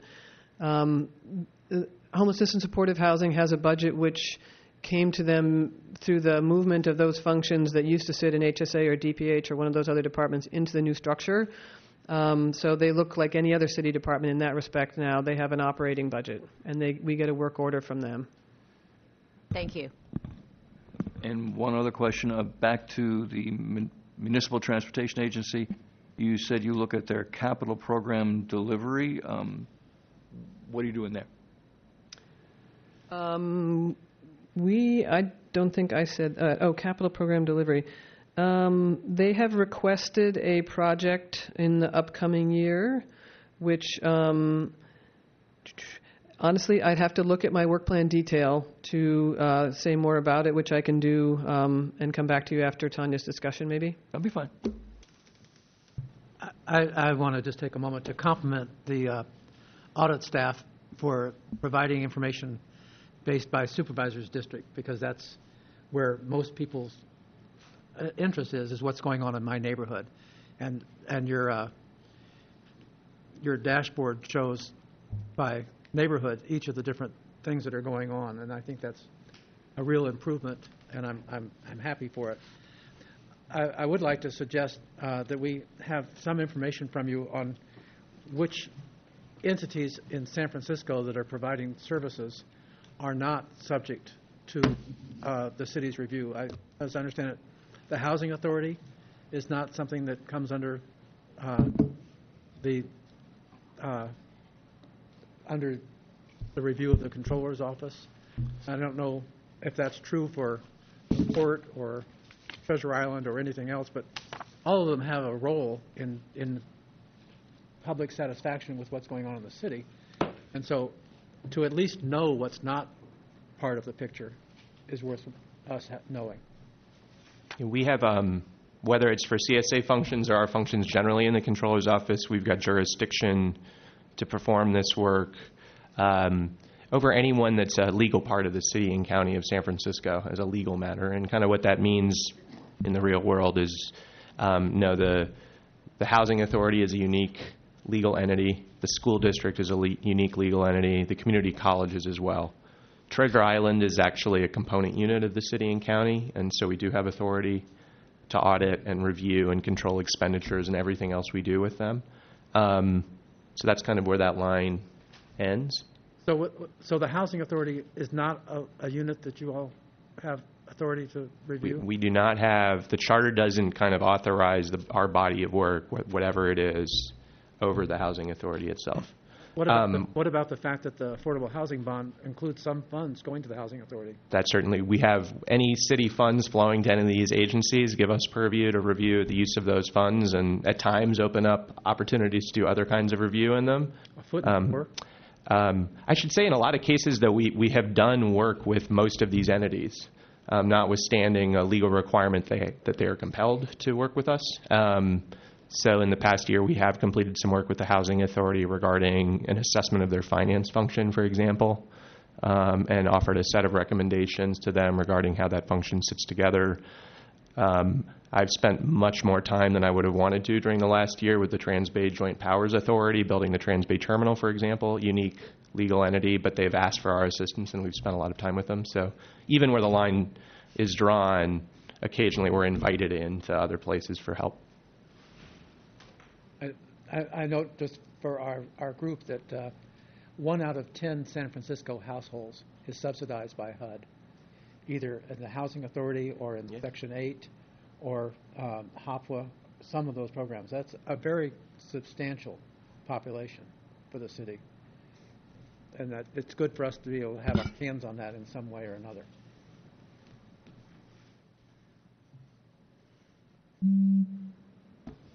And yeah. Good morning. So we will continue with our risk-based audit program that aligns to generally accepted auditing um, standards published by the Federal Government Accountability Office. And our audits are basically designed to review or test key business processes, our functions, and financial data to ensure that um, overall com to ensure overall compliance, effectiveness, and efficiency in our programs in the city. And so you can see we have a host of programs. And in our information technology cyber security audit program, we actually collaborate with the Department of Technology cyber um, team. And we have a host of audit work that we do um, throughout the departments as it relates to pen penetration testing, looking at information technology controls to ensure that we have appropriate security around our business pro processes. We have our continued cash transaction, um, cash receipts audit, and we're looking to ensure that we have effective controls around cash receipt in the city. Within all of our departments, we have our payroll audits, and we're ensuring that um, our payroll is issued in accordance to our um, M O Us within our bargaining units, as well as our contracts compliance audits. And so we're continuing to do work that enhances the quality of our contracting um, processes that are conducted within our departments, our city, overall, overall in our city. And then we have a non-audit profit um, program that we're bringing on board, looking at our community-based um, practitioners that provide services for our city.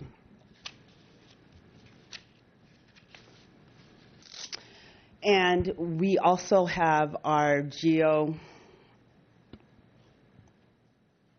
our construction audits. I'm just flipping the slides. So we have our construction audits that we are doing as it relates to general obligation expenditure audits that we are conducting, our contracting out with, as an example, Cummings Construction Management. We are also looking at doing a pre-construction phase audit program where we are looking at um, determining whether planning and pre-construction activities meet existing policies and procedures that are already designed in the city and ensuring that they're effective, they're efficient. We are also continuing to look at construction closeout. We're looking at change management audit, auditing in the construction world as well. as well. And we are completing a benchmarking assessment of all of our construction activity and work that we have done within the city. And as you can see, we're responsible for doing concession audits. That's at the port, at the airport. So those audits are continuously going on, and they're required by our admin code as well. And then we continue to have our field follow-up audits, something that you spoke about, the recommendations that are issued to the audit client. So we continuously follow up on those recommendations every six months, every twelve, eighteen, two years. And our hope is within the two-year mark that all the audit recommendations have been addressed. And generally, we have a ninety-six percent, ninety-seven percent rate compliance. Generally, the four percent or three percent that are outstanding are due to some large system implementation that's needed and or bargaining unit contract um, issue that has to be open, wait, um, not addressed until the bargaining unit contract is open. So overall, we really do in the city have a great compliance rate to the recommendations that are issued by our audits. And that's it. So. Okay. Questions from the committee? I, I noticed uh, one of the audits that you did was on uh, ride programs that go to the airport. And in that, you found that uh, a contract had been awarded to a firm that did not have, that had not met all the requirements that the drivers have insurance or whatever it was. And all. All your authority allowed you to do, as I understand it, was to note that in the report and forward it on. Do you wish you had more authority to order compliance with the results of your audits? I really believe that we have the appropriate authority that comes with our role. And again, as Ben has mentioned, there are several boards that we report out our work. And, um, and with that, hearing the audit recommendations and findings, it helps with compliance. And I have to say, really, overall, the city is extremely responsive at the department in resolving the findings in our um, audit reports and following through with the recommendations. It's the anomalies that always catch the attention. I'm sorry? It's the anomalies that always catch people's attention. And that's what auditing is. Part of auditing is to de- Is part of auditing is to determine, are we in compliance? And definitely, I think with everything, there always are going to be anomalies. And the beauty of audit work is not the finding, but the recommendation and the mitigation of that recommendation, and allowing individuals, our departments, to have the opportunity to see that there is an issue and the opportunity to respond and make the correction. And again, I am quite pleased with how everyone is responding. Uh, Tanya, um, thank you for all the work and you and your audit team um, do for the city. I, I would like you to comment a little on the nonprofit audit.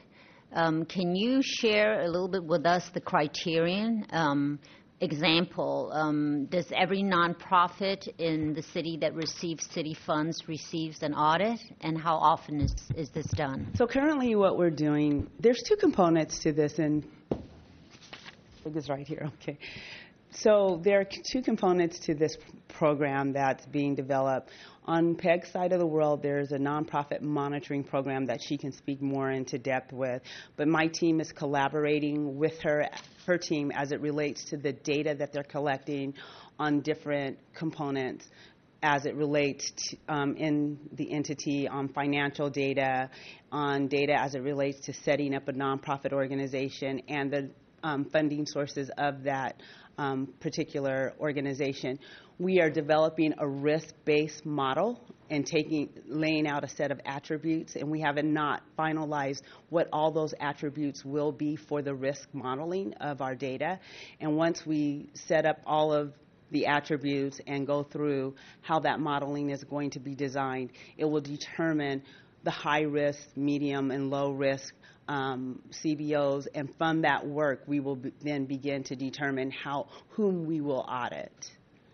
So since this is um, kind of a working process, we don't really have this model yet. So currently, there are a vast number of nonprofits receiving city funds. So how are we um, getting a handle on whether or not the funds they received from the city is actually going towards the work they said they were going to do? So um, the program that my office runs is uh, citywide joint uh, fiscal and compliance monitoring. So this addresses about two hundred nonprofits now, and the criteria being that they hold a contract with more than one city agency. And so we go out and monitor their s compliance to the city's uh, fiscal and compliance standards. So that's Uh, proper public reporting of their budget, proper cost allocation, tax compliance, A D A, complaint processes, um, a whole host of things which are logistical, practical, financial.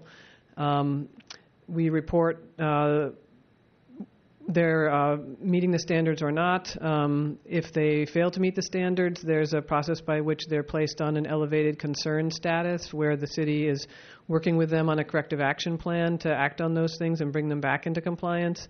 If that doesn't happen over time, we can uh, put them into a status where they're no longer eligible for city R F P processes. So that, that addresses a very large, um, about four hundred million dollars worth, I think, of contracted dollars to two hundred agencies. Um, so that's that's one program we do. Um, many of those nonprofits it's would an annual audit. As long as they have this contract with the city, you you you review them annually. Right.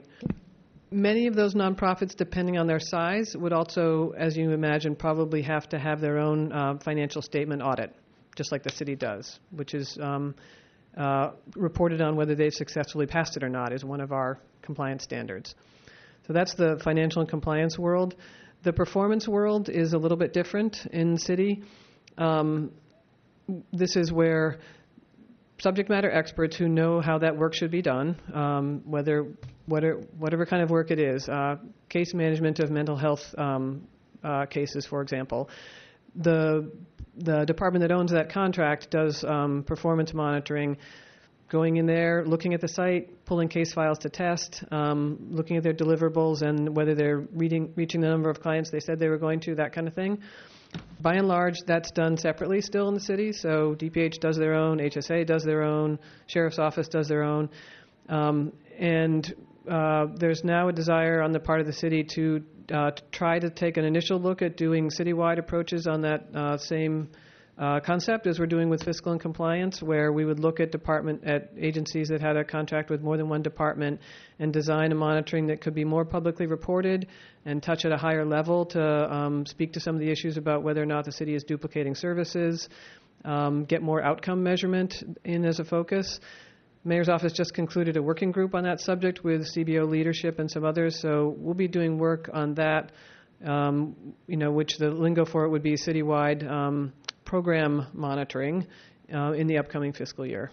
So just so that I understand, the performance uh, aspect of these funds are, um, are the responsibility of the city uh, department that contracted the agreement right. currently. Right. Thank you. Mister Chair, I have a question. Go ahead, Kevin. Uh, and it's for Ben and Peg, whichever, whoever, Tanya, whoever would like to weigh in. Um, so we've talked about a couple of things and a couple of examples, and we cited the M T A and and the ridership complaint uh, ex, uh, access to the database to, to file and what have you. And and we talked about whether or not, you know, people are satisfied with the outcome of certain bond measures, whether whether you know it was what they expected or not. And with the, let's just use the M T A as an example. Someone says you, you're doing an audit, and someone says, "I waited eight minutes for a streetcar, and that's far too long. I'm unsatisfied." And someone else says, I waited eight minutes for a streetcar, and I'm very satisfied. And so at the end of the survey audit, we we had one thousand responses, ten thousand responses, five thousand satisfied, five thousand unsatisfied. And, and, here, and that's what we found. And so... Well, let's not even, let's say we found nine thousand people not satisfied, one thousand people satisfied. And so, I don't know, is eight minutes, is it appropriate to be unsatisfied with eight minutes? Or is it appropriate to be satisfied with eight minutes? So while no doubt you have a measurement, have you ever found measurements that really... were not a meaningful measure to arrive at a conclusion?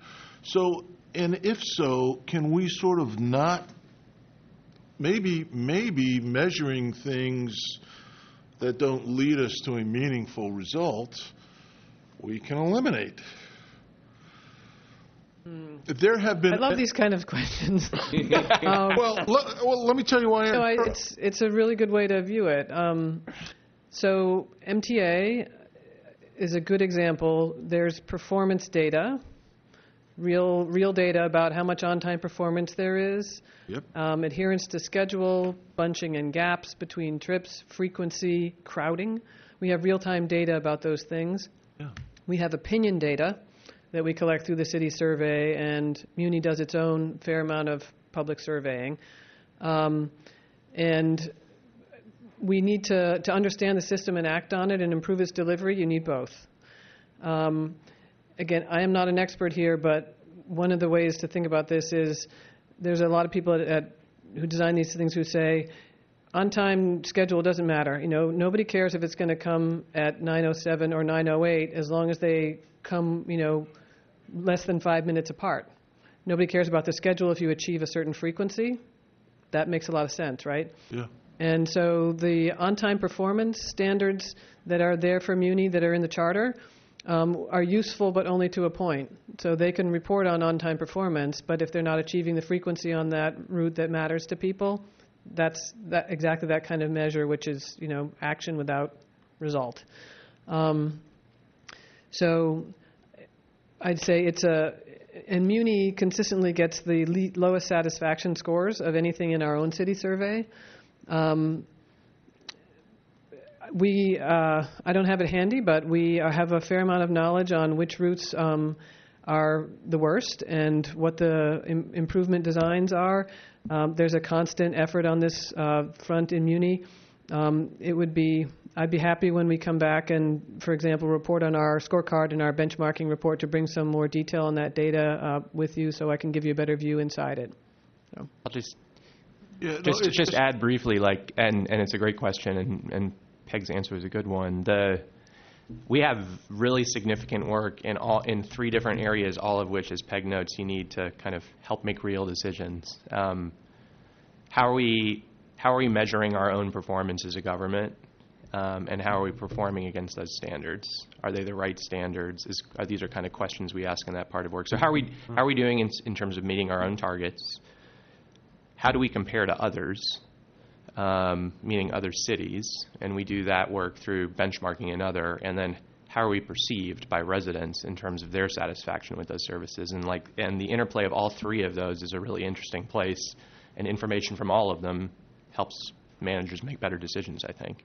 And we've got really meaningful work going on in all three of those buckets, and the intersection of them is an interesting place to think about. Thank you. And actually, it's related, Mister Larkin's question about yes. what our reference was to the capital program, and it's also up your alley because of the issues that you were discussing about bond programs generally. It's a, it, the reference is to a request which came from their chief financial officer, Sa- Sonali Bose at M T A. Um, there's a fair amount of unhappiness with the slow pace of delivery on the transportation bond. Um, you've talked about this. There was a public hearing at the Board of Supervisors. Um, Ed Reskin's been, you know, talking about it in public, and they have asked for what is termed a program evaluation in our work plan, which would select re- three recent projects um, where their public outreach um, effort um, contributed to delayed project delivery, assess the issues, and recommend improvements in their outreach process. So how are they reaching people? Who are they reaching? On what schedule are they running public hearings and outreach processes, and how is it impacting their uh, capital program delivery?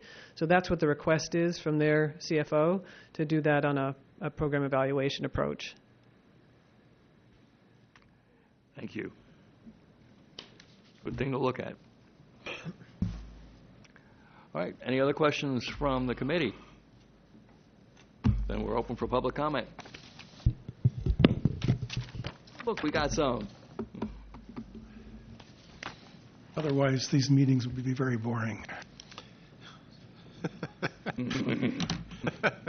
My name is Jerry Dratler. There are many important city projects that the C S A supports. C. Gobach needs to ensure that all mandated or must-do C S A requirements are fulfilled before may-do projects are funded in the annual work plan. When you review the final C S A annual work plan, I recommend that you ask to see how C S A budget funding is allocated between must-do and may-do projects. This is really critical. This is the key oversight responsibility for the C S A that C. Gobach has. I believe that nonprofit oversight, while critically important, is not a must-do requirement. I'd like to make an important performance reporting distinction. The C S A does an effective job of reporting on the quality of city department services, like, are the parks clean? The C S A is much less effective in reporting on the cost delivery of specific city services, like, what is the cost of maintaining an acre of city parkland or paving a mile of road compared to other cities? This is a mandated C S A-required services. There are approximately fifty-five major city departments, and I believe less than ten of these departments have had a benchmark performance report which deals with cost per unit of service delivered over the last five years. Citywide benchmarks are a may-do, not a must-do requirement.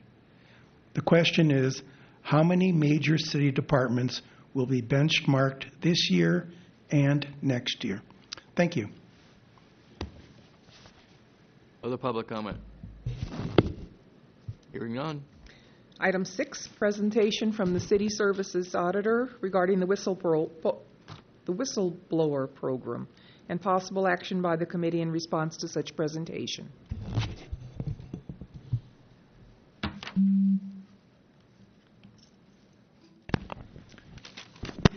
Good morning, committee members. My name is Steve Flaherty. I'm a principal auditor with the audits unit. I'm here today with Jonathan Collum. He's a supervisory auditor who also works with me in the whistleblower program.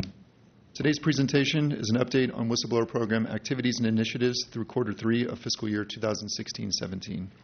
We last presented in front of C. Gobach on November two thousand sixteen, at which time we reviewed fiscal year two thousand sixteen seventeen activities through quarter one. In advance of today's presentation, the whistleblower program staff supported quarterly meetings with our C. Gobach liaisons, Brenda McNulty and Jennifer Warburg, to keep them apprised of whistleblower program activities. Since our last presentation, we've issued two quarterly reports and two fraud bulletins.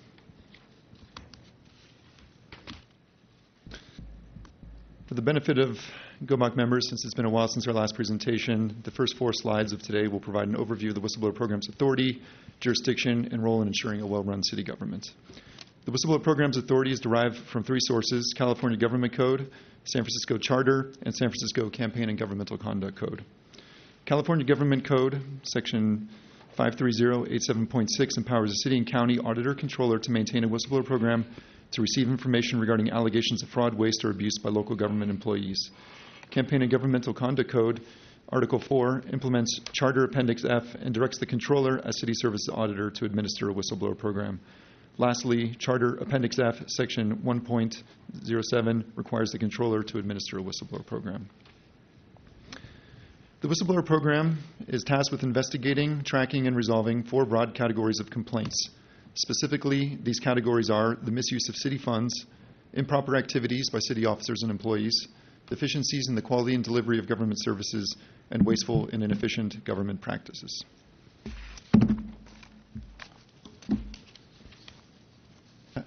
However, uh, given those broad category of complaints we received, there are some very specific things that the whistleblower program does not investigate. Those are matters which another city department is required by federal, state, or local law to adjudicate, matters which may be resolved through a grievance mechanism established by a bargaining unit or contract, allegations involving potential violations of criminal law, although the controller's office may take action on the non-criminal aspects of the matter, and those subject to existing ongoing investigations by the district attorney, city attorney, or ethics commission, where the applicable official or department states in writing that an investigation by the controller would impede or delay their own investigation into the matter. Lastly, the whistleblower program does not investigate allegations which may involve a violation of governmental ethics laws. Whistleblower programs serve many purposes. Uh, one of the best purposes is providing a confidential place for employees and city residents to report their concerns. The whistleblower program, as a central source for complaint intake, ensures that systemic issues and risk trends are identified early and can be proactively addressed by city management. As shown on this slide, there are many benefits to organizations operating fraud hotlines and performing complaint investigations.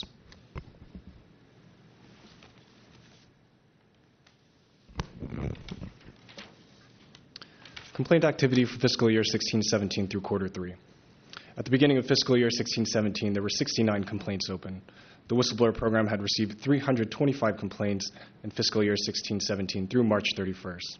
This is a forty-five percent increase from two hundred twenty-four complaints received in the same period of fiscal year fifteen sixteen.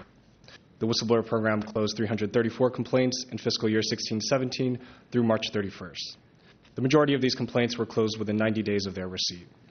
It is the goal of the whistleblower program to close eighty percent of complaints received within ninety days. There were sixty complaints open at March thirty-first. Shown here are the complaints received by quarter for the past five fiscal years. We've already, we have already received as many complaints through quarter three as we did in all of fiscal year fifteen sixteen. Overall, the number, overall, the annual number of complaints received has increased every year since fiscal year twelve thirteen. The whistleblower program received one hundred twenty-eight complaints in fiscal year sixteen seventeen quarter two alone, the most received in any quarter during the past five fiscal years shown here. Whistleblower program complaint volume cannot be attributed to any one single factor. However, one factor that can influence complaints is outreach campaigns. The controller's office uses multiple forms of proactive communication to make employees and members of the public aware of the whistleblower program. Last fiscal year, the whistleblower program issued a public outreach on-demand video to existing employees and for departments to include in their new employee orientation program. Examples of proactive communication this fiscal year include issuance of three quarterly reports and two fraud bulletins. The majority of complaints we received were received via our online web form, which includes complaints filed by three one one. The web form is an important tool as not everyone feels comfortable speaking with a live person about their issue or do not have a private location to make a call to the whistleblower program. With the web, with the web form, individuals can type the information in and can take time to think about and review what they have written before submitting. The web form is available twenty-four hours a day, seven days a week. Complainants also have the option of filing a complaint by email, in person, telephone, fax, or letter. The multiple intake channels ensure that the whistleblower program is readily accessible to potential complainants and available to them in a manner in which they are comfortable. The majority of the complaints we receive are anonymous. The whistleblower program takes anonymous reports seriously. Especially in the case of anonymous reporters, there may never be an opportunity to ask clarifying questions. The web form helps ensure that all important details are captured. When follow-up is necessary, the whistleblower program offers unique tracking numbers so anonymous reporters can get in touch with an investigator. The fiscal year sixteen seventeen quarter three report features statistics on complaints investigated and closed by departments with more than two hundred employees. We compared complaints investigated and closed by department with the budgeted full-time employees at these departments. The centralized nature of the whistleblower program allows us to identify trends. The whistleblower program regularly reviews complaint data across departments to identify areas of concern.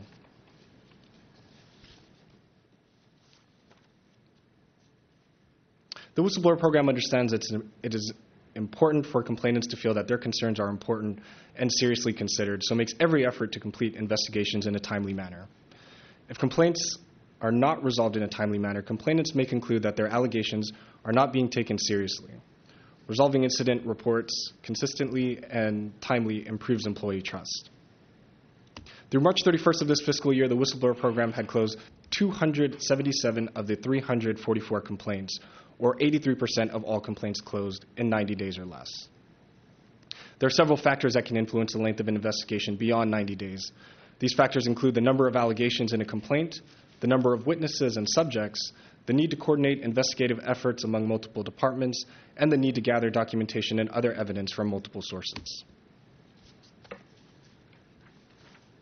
Now, of the two hundred two complaints investigated and closed, thirty-five percent led to a corrective or preventative action. Whistleblower program investigations results in departments taking a wide variety of corrective and preventative actions. It is the department, not the whistleblower program, that decides what personnel action, if any, should be taken as a result of the investigation. Whistleblower program investigations resulted in departments taking action against employees who lived with a subordinate employee, creating the appearance of favoritism in the workplace, received leave pay when they were ineligible for it, excessively used a work phone for personal business, clocked in for another employee who was not on duty, and an individual who violated overtime rules. The whistleblower program ended quarter three with sixty open complaints. The majority of these complaints, at seventy-three percent, were open less than ninety days at the start of quarter four.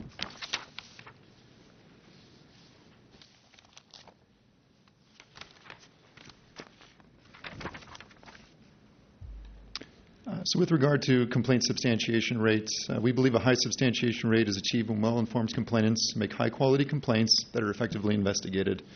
The whistleblower program has increased our efforts to educate employees uh, on matters appropriate for whistleblower program investigation. As part of these efforts, uh, we published two fraud bulletins since our last presentation that will, we hope will help educate employees on red flags associated with costly occupational uh, frauds. In this fiscal year, the two bulletins we've issued have been on split purchasing and mischaracterized expenses. We have examples of the bulletins here today that we can we can show you, and I believe we went over some examples the last time we presented as well. What is split purchasing? Split purchasing. I uh, couldn't read your prints on it. Go ahead. I, was, I, was. I know I can't, I can't read either. I'm looking at that. Yeah, a little fuzzy. Click on the link.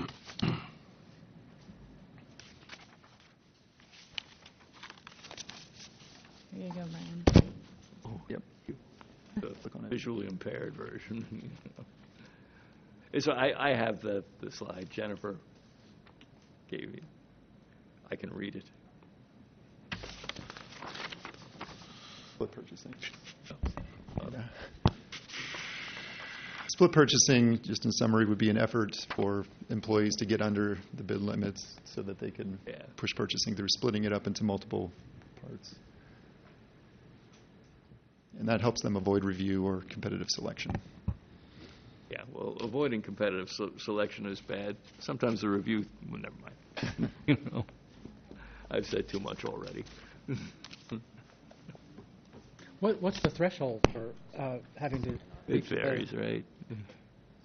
I know when I used to work at Bard, it was a chump change amount. It was like ten thousand bucks. You know, it's like bus that go to lunch. So one of the other initiatives that we've taken in this fiscal year is an effort to help ensure that, I think as I mentioned in previous presentations, the whistleblower program, we don't investigate every complaint that we receive ourselves. In some uh, cases, we re refer a complaint to a department for them to investigate.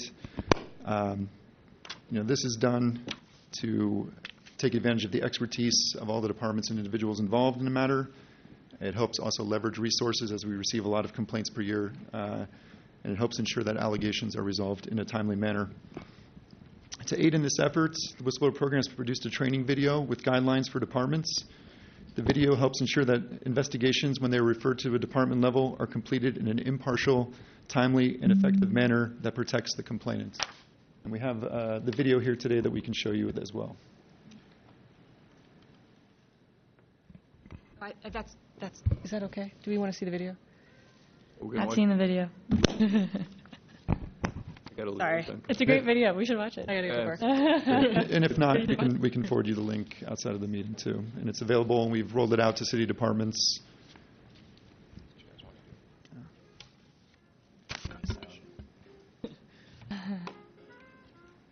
This video introduces general guidelines for complaints referred to departments for investigation and helps ensure impartial and effective whistleblower program investigation. Impartial and effective investigations stop improper conduct to prevent further violations. Disclose all of the relevant facts so that management can make a fully informed decision as to how best to proceed. Promote a culture of transparency and compliance throughout the organization. Mitigate legal and financial risks for a department. And finally, mitigate potential for any undue allegation of management complicity. Staff assigned to departmental investigations must follow these guidelines. Who should perform the investigation? The employee performing the investigation must be at least two levels above the complaint subject. They must be objective in both fact and appearance, and they must be unbiased. The employee should not be the subject's immediate supervisor, and must be properly trained in the administrative investigation. How should the investigation be carried out? Investigations must be performed in a confidential and discreet manner. Follow these guidelines to ensure confidentiality is maintained. Do not release whistleblower complaints to the complaint subject. Complaint subjects may provide a response during the investigation, but are not authorized by the whistleblower program to receive a copy of the allegations or complaint itself. If you require assistance or resources from other employees in your department, do not disclose that the investigation relates to a whistleblower complaint. Doing so heightens the risk of retaliation against individuals participating in the investigation. Do not distribute documents developed and obtained during the investigation outside of the whistleblower program.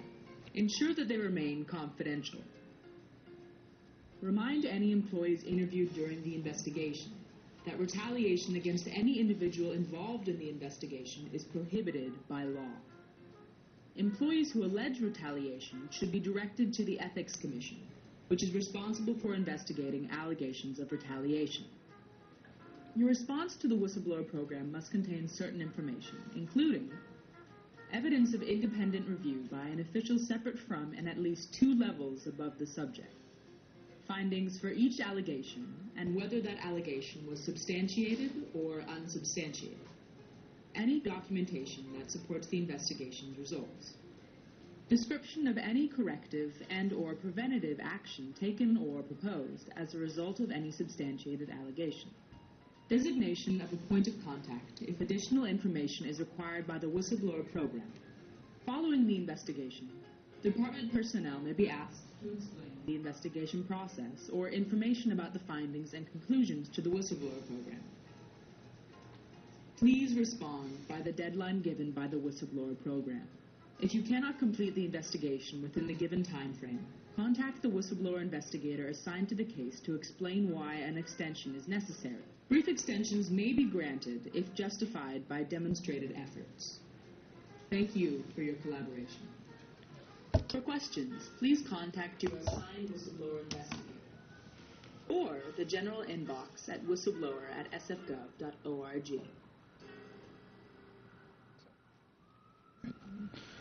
So in previous years, we'd issued written guidance to departments on how to conduct the investigations. This is our attempt at making that training more engaging and, again, on demand for our department liaisons.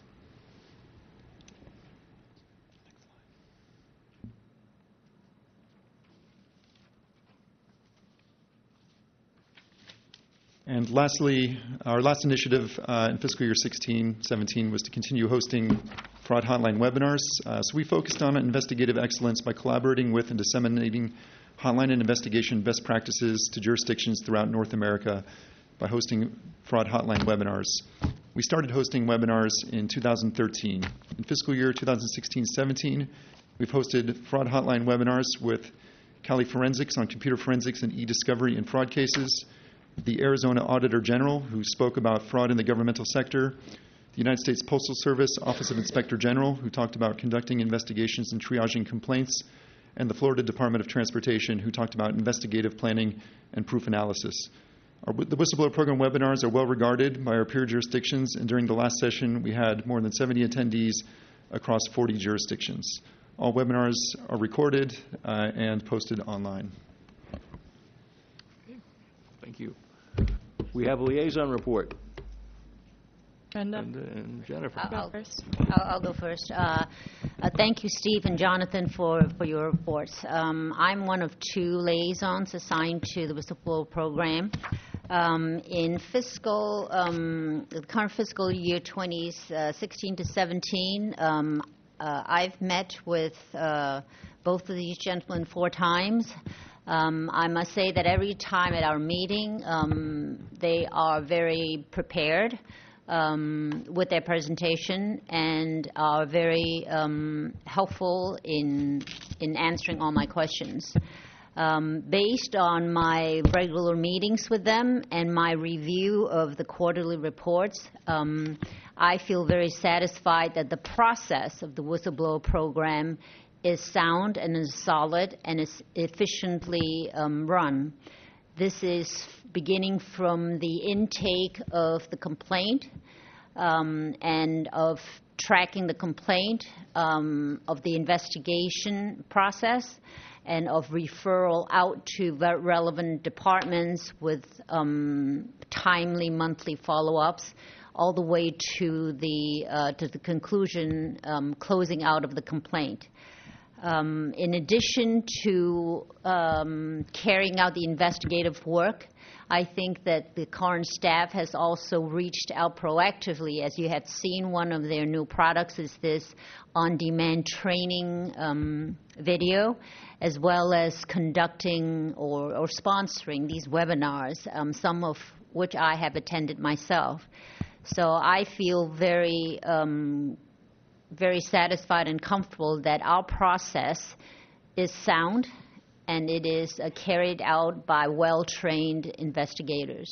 So um, that's my liaison report, and Jennifer, who is the other liaison, she might want to comment. Hey, Jennifer.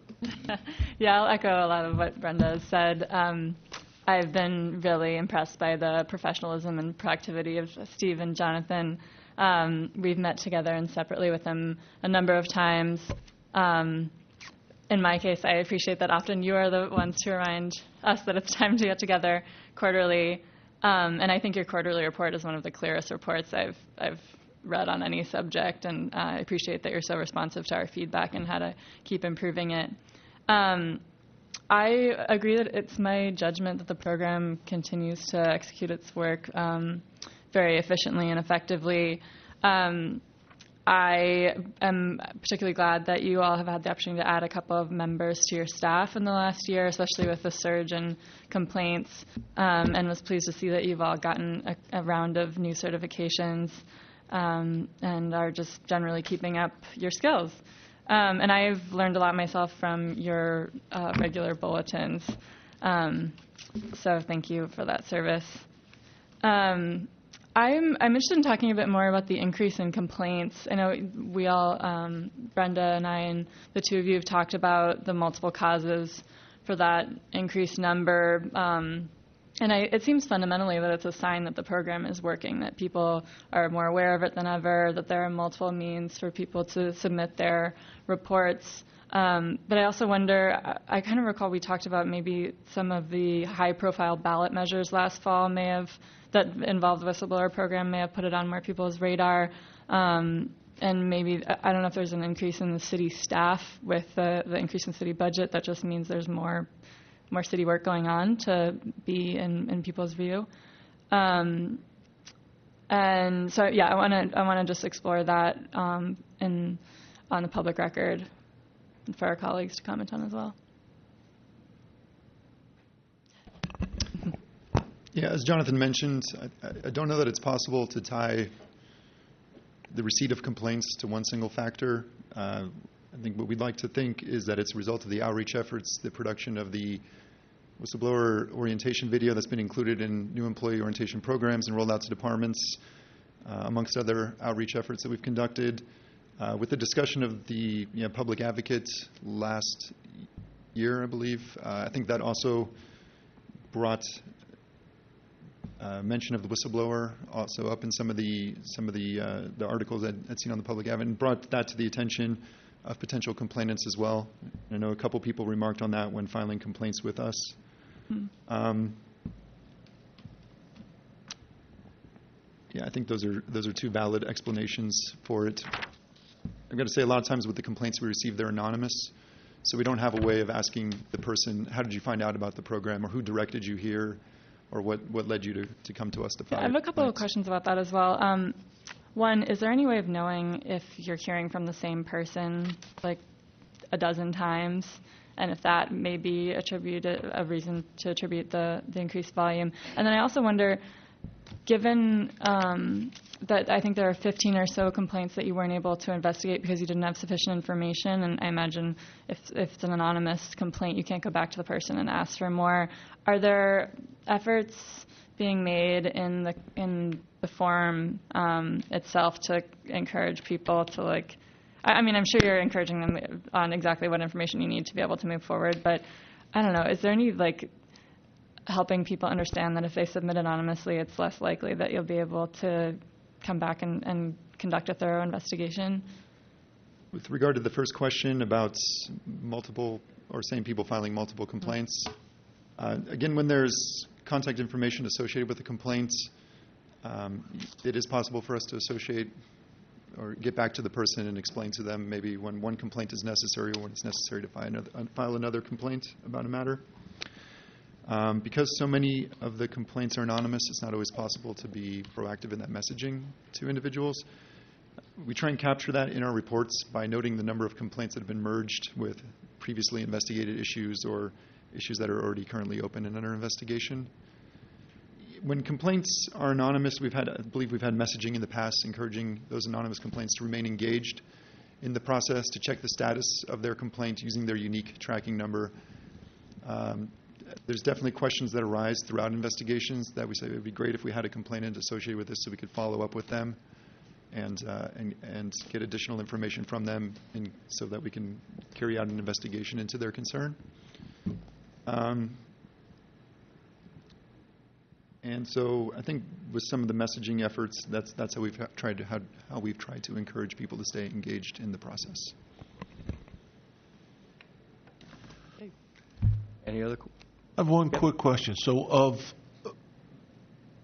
of all the complaints made, and there were allegations of wrongdoing, do you wind up with a finding of wrongdoing, uh, or is it referral to the appropriate department, departmental staff?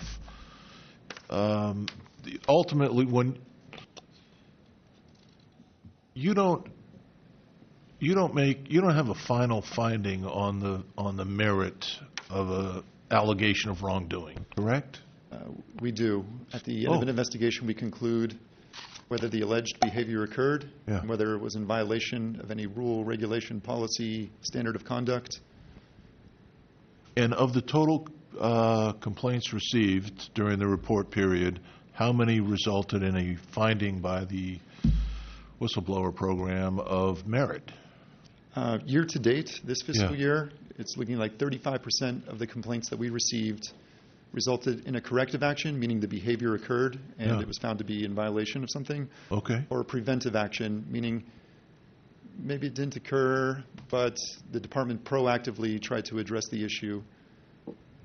Very good. thirty-five percent were found to warrant some action. Right. And very good. Yeah. And so if you look in our most recently issued quarterly report, we have those statistics in uh, one of our exhibits, Exhibit six.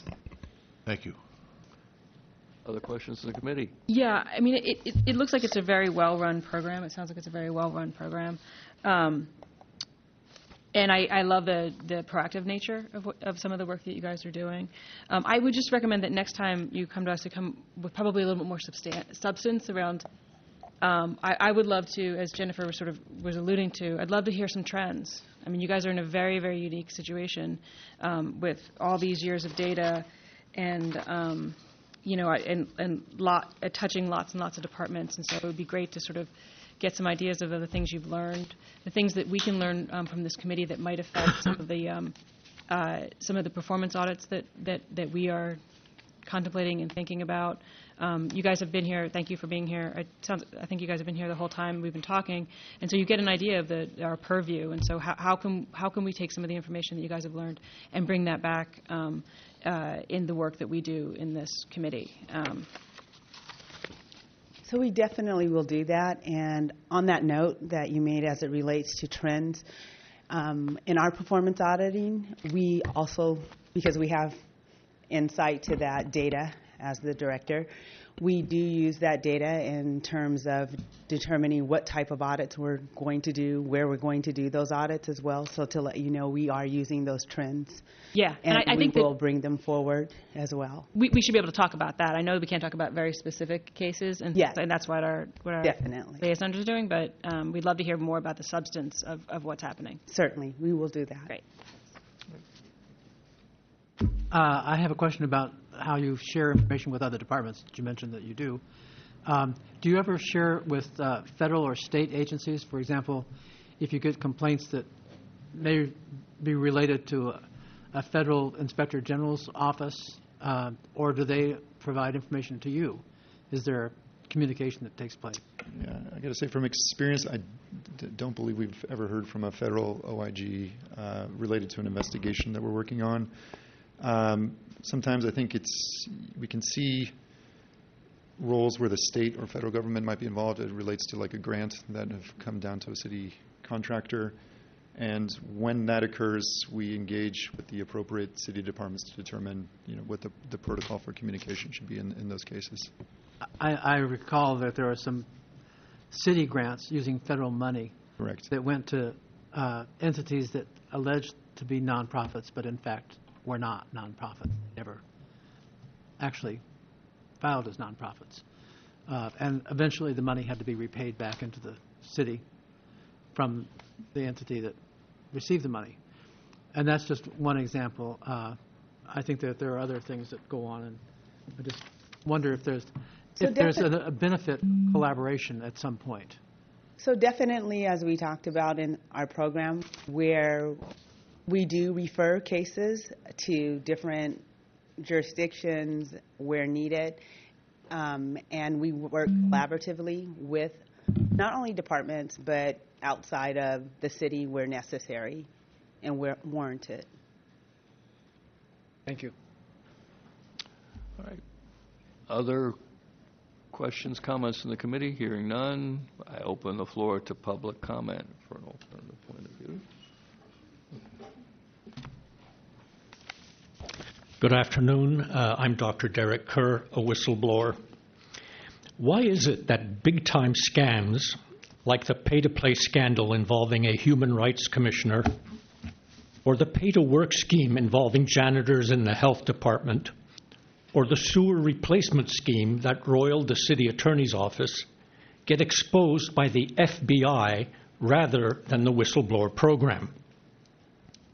GOBOC should ask why the program tackles so many small-time offenses and so little big-time corruption.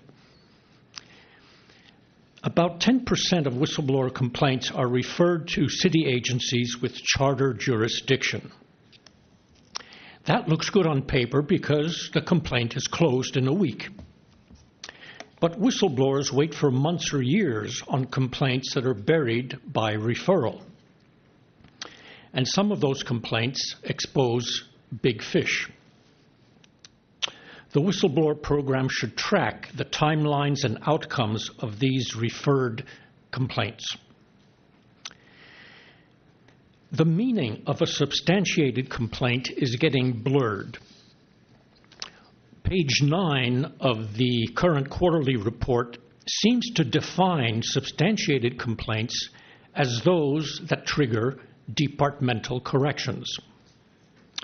Then on page fourteen of the report, we get a summary of, quote, substantiated complaints, unquote, where almost half are not substantiated. And it says so. So I'm worried that the program is using departmental policy changes as substitutes for substantiated complaints.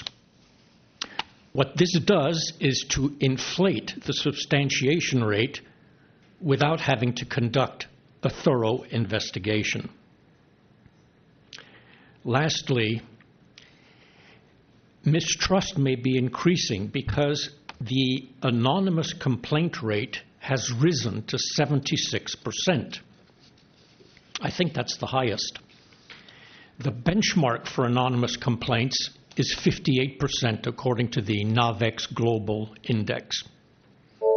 Thank you. Good. All right. Other comment on this? Hearing none, then we can move on to our section called Other Reports. Note that I don't think we have any staffers here to answer questions. If you have any, there is one from the General Hospital, for which I think I'm the sole liaison now. I haven't been for a site visit there to meet with staff in person for a few months, more than a few months, but I will try to get do that before our July meeting. Um, They are closing out, according to the report here, and they had an issue with some outstanding change orders, which they are almost they have almost completely resolved.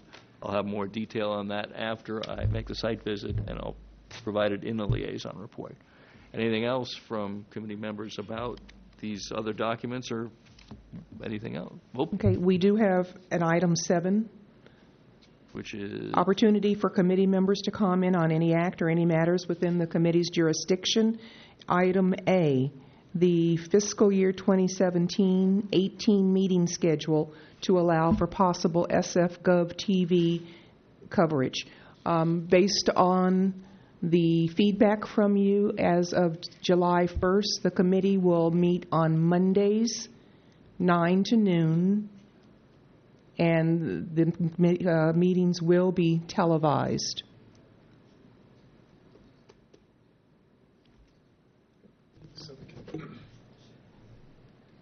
So the committee would want to take formal action to adopt that as their meeting schedule, if that's what this committee so desires. So, so we've got one coming up in June. When would the one in July then be? We have a special meeting on June fourteenth that uh, at, from one thirty to four that focuses solely on the work plan for the coming fiscal year. But beginning July first, the, the schedule will change to allow for T V coverage. The June fourteenth meeting is not televised. Oh, good. And I won't shave. Exactly. It's up for it. All right. Any other comments from the committee members before we adjourn? I think we need to. I, I oh. um, propose we oh. make the these date. changes to the dates. Yes. Pardon me. Okay, just a reminder for, for the public who may not be aware, the dates would be, and this will be published, July seventeenth, September eighteenth, November twentieth, from nine thirty to noon again. The meeting, the dates for the last three meetings are pending, but they will be in this room. So, uh, Chair Larkin, do you want to take public comment before uh, you vote, or what would you like to do? Public comment on our schedule? Yes. Yes, it is. All right, let's hear it. Well, Well, hearing none, let's let's vote. Um, um, let me. Uh, the twentieth is Thanksgiving week. I'm fine with that. I just wanted to to note that. Doesn't matter to me. Okay. Cool. Anyone else? Do we have the dates for the rest of the fiscal year? We do not have the dates for the other three meetings yet. But we're, just to be clear, July seventeenth, September twentieth, and November twentieth? July seventeenth, September eighteenth, eighteenth. And November twentieth. These are all on Monday. Okay. Morning. All right. I think we need a second. A second. A second. All right. All in favor? Aye. Aye. Any opposed? We lost Kevin. Oh. I'm going to abstain since I won't be a part of future meetings, or well, unless you need my vote, and then I can support well, your work we, plan. But do we have yes. a quorum? Okay, then I support your Us doing your schedule. Okay, good. Because I think we, we need you for a quorum, Jennifer. Right? Yeah, that's right. Okay. Well, when we have a quorum, well, you voted appropriately in accordance with the rest of us. I think the measure is passed. Yes. All and right. then one last piece of mis business, uh, Chair Larkin, in regard to Commissioner Warburg.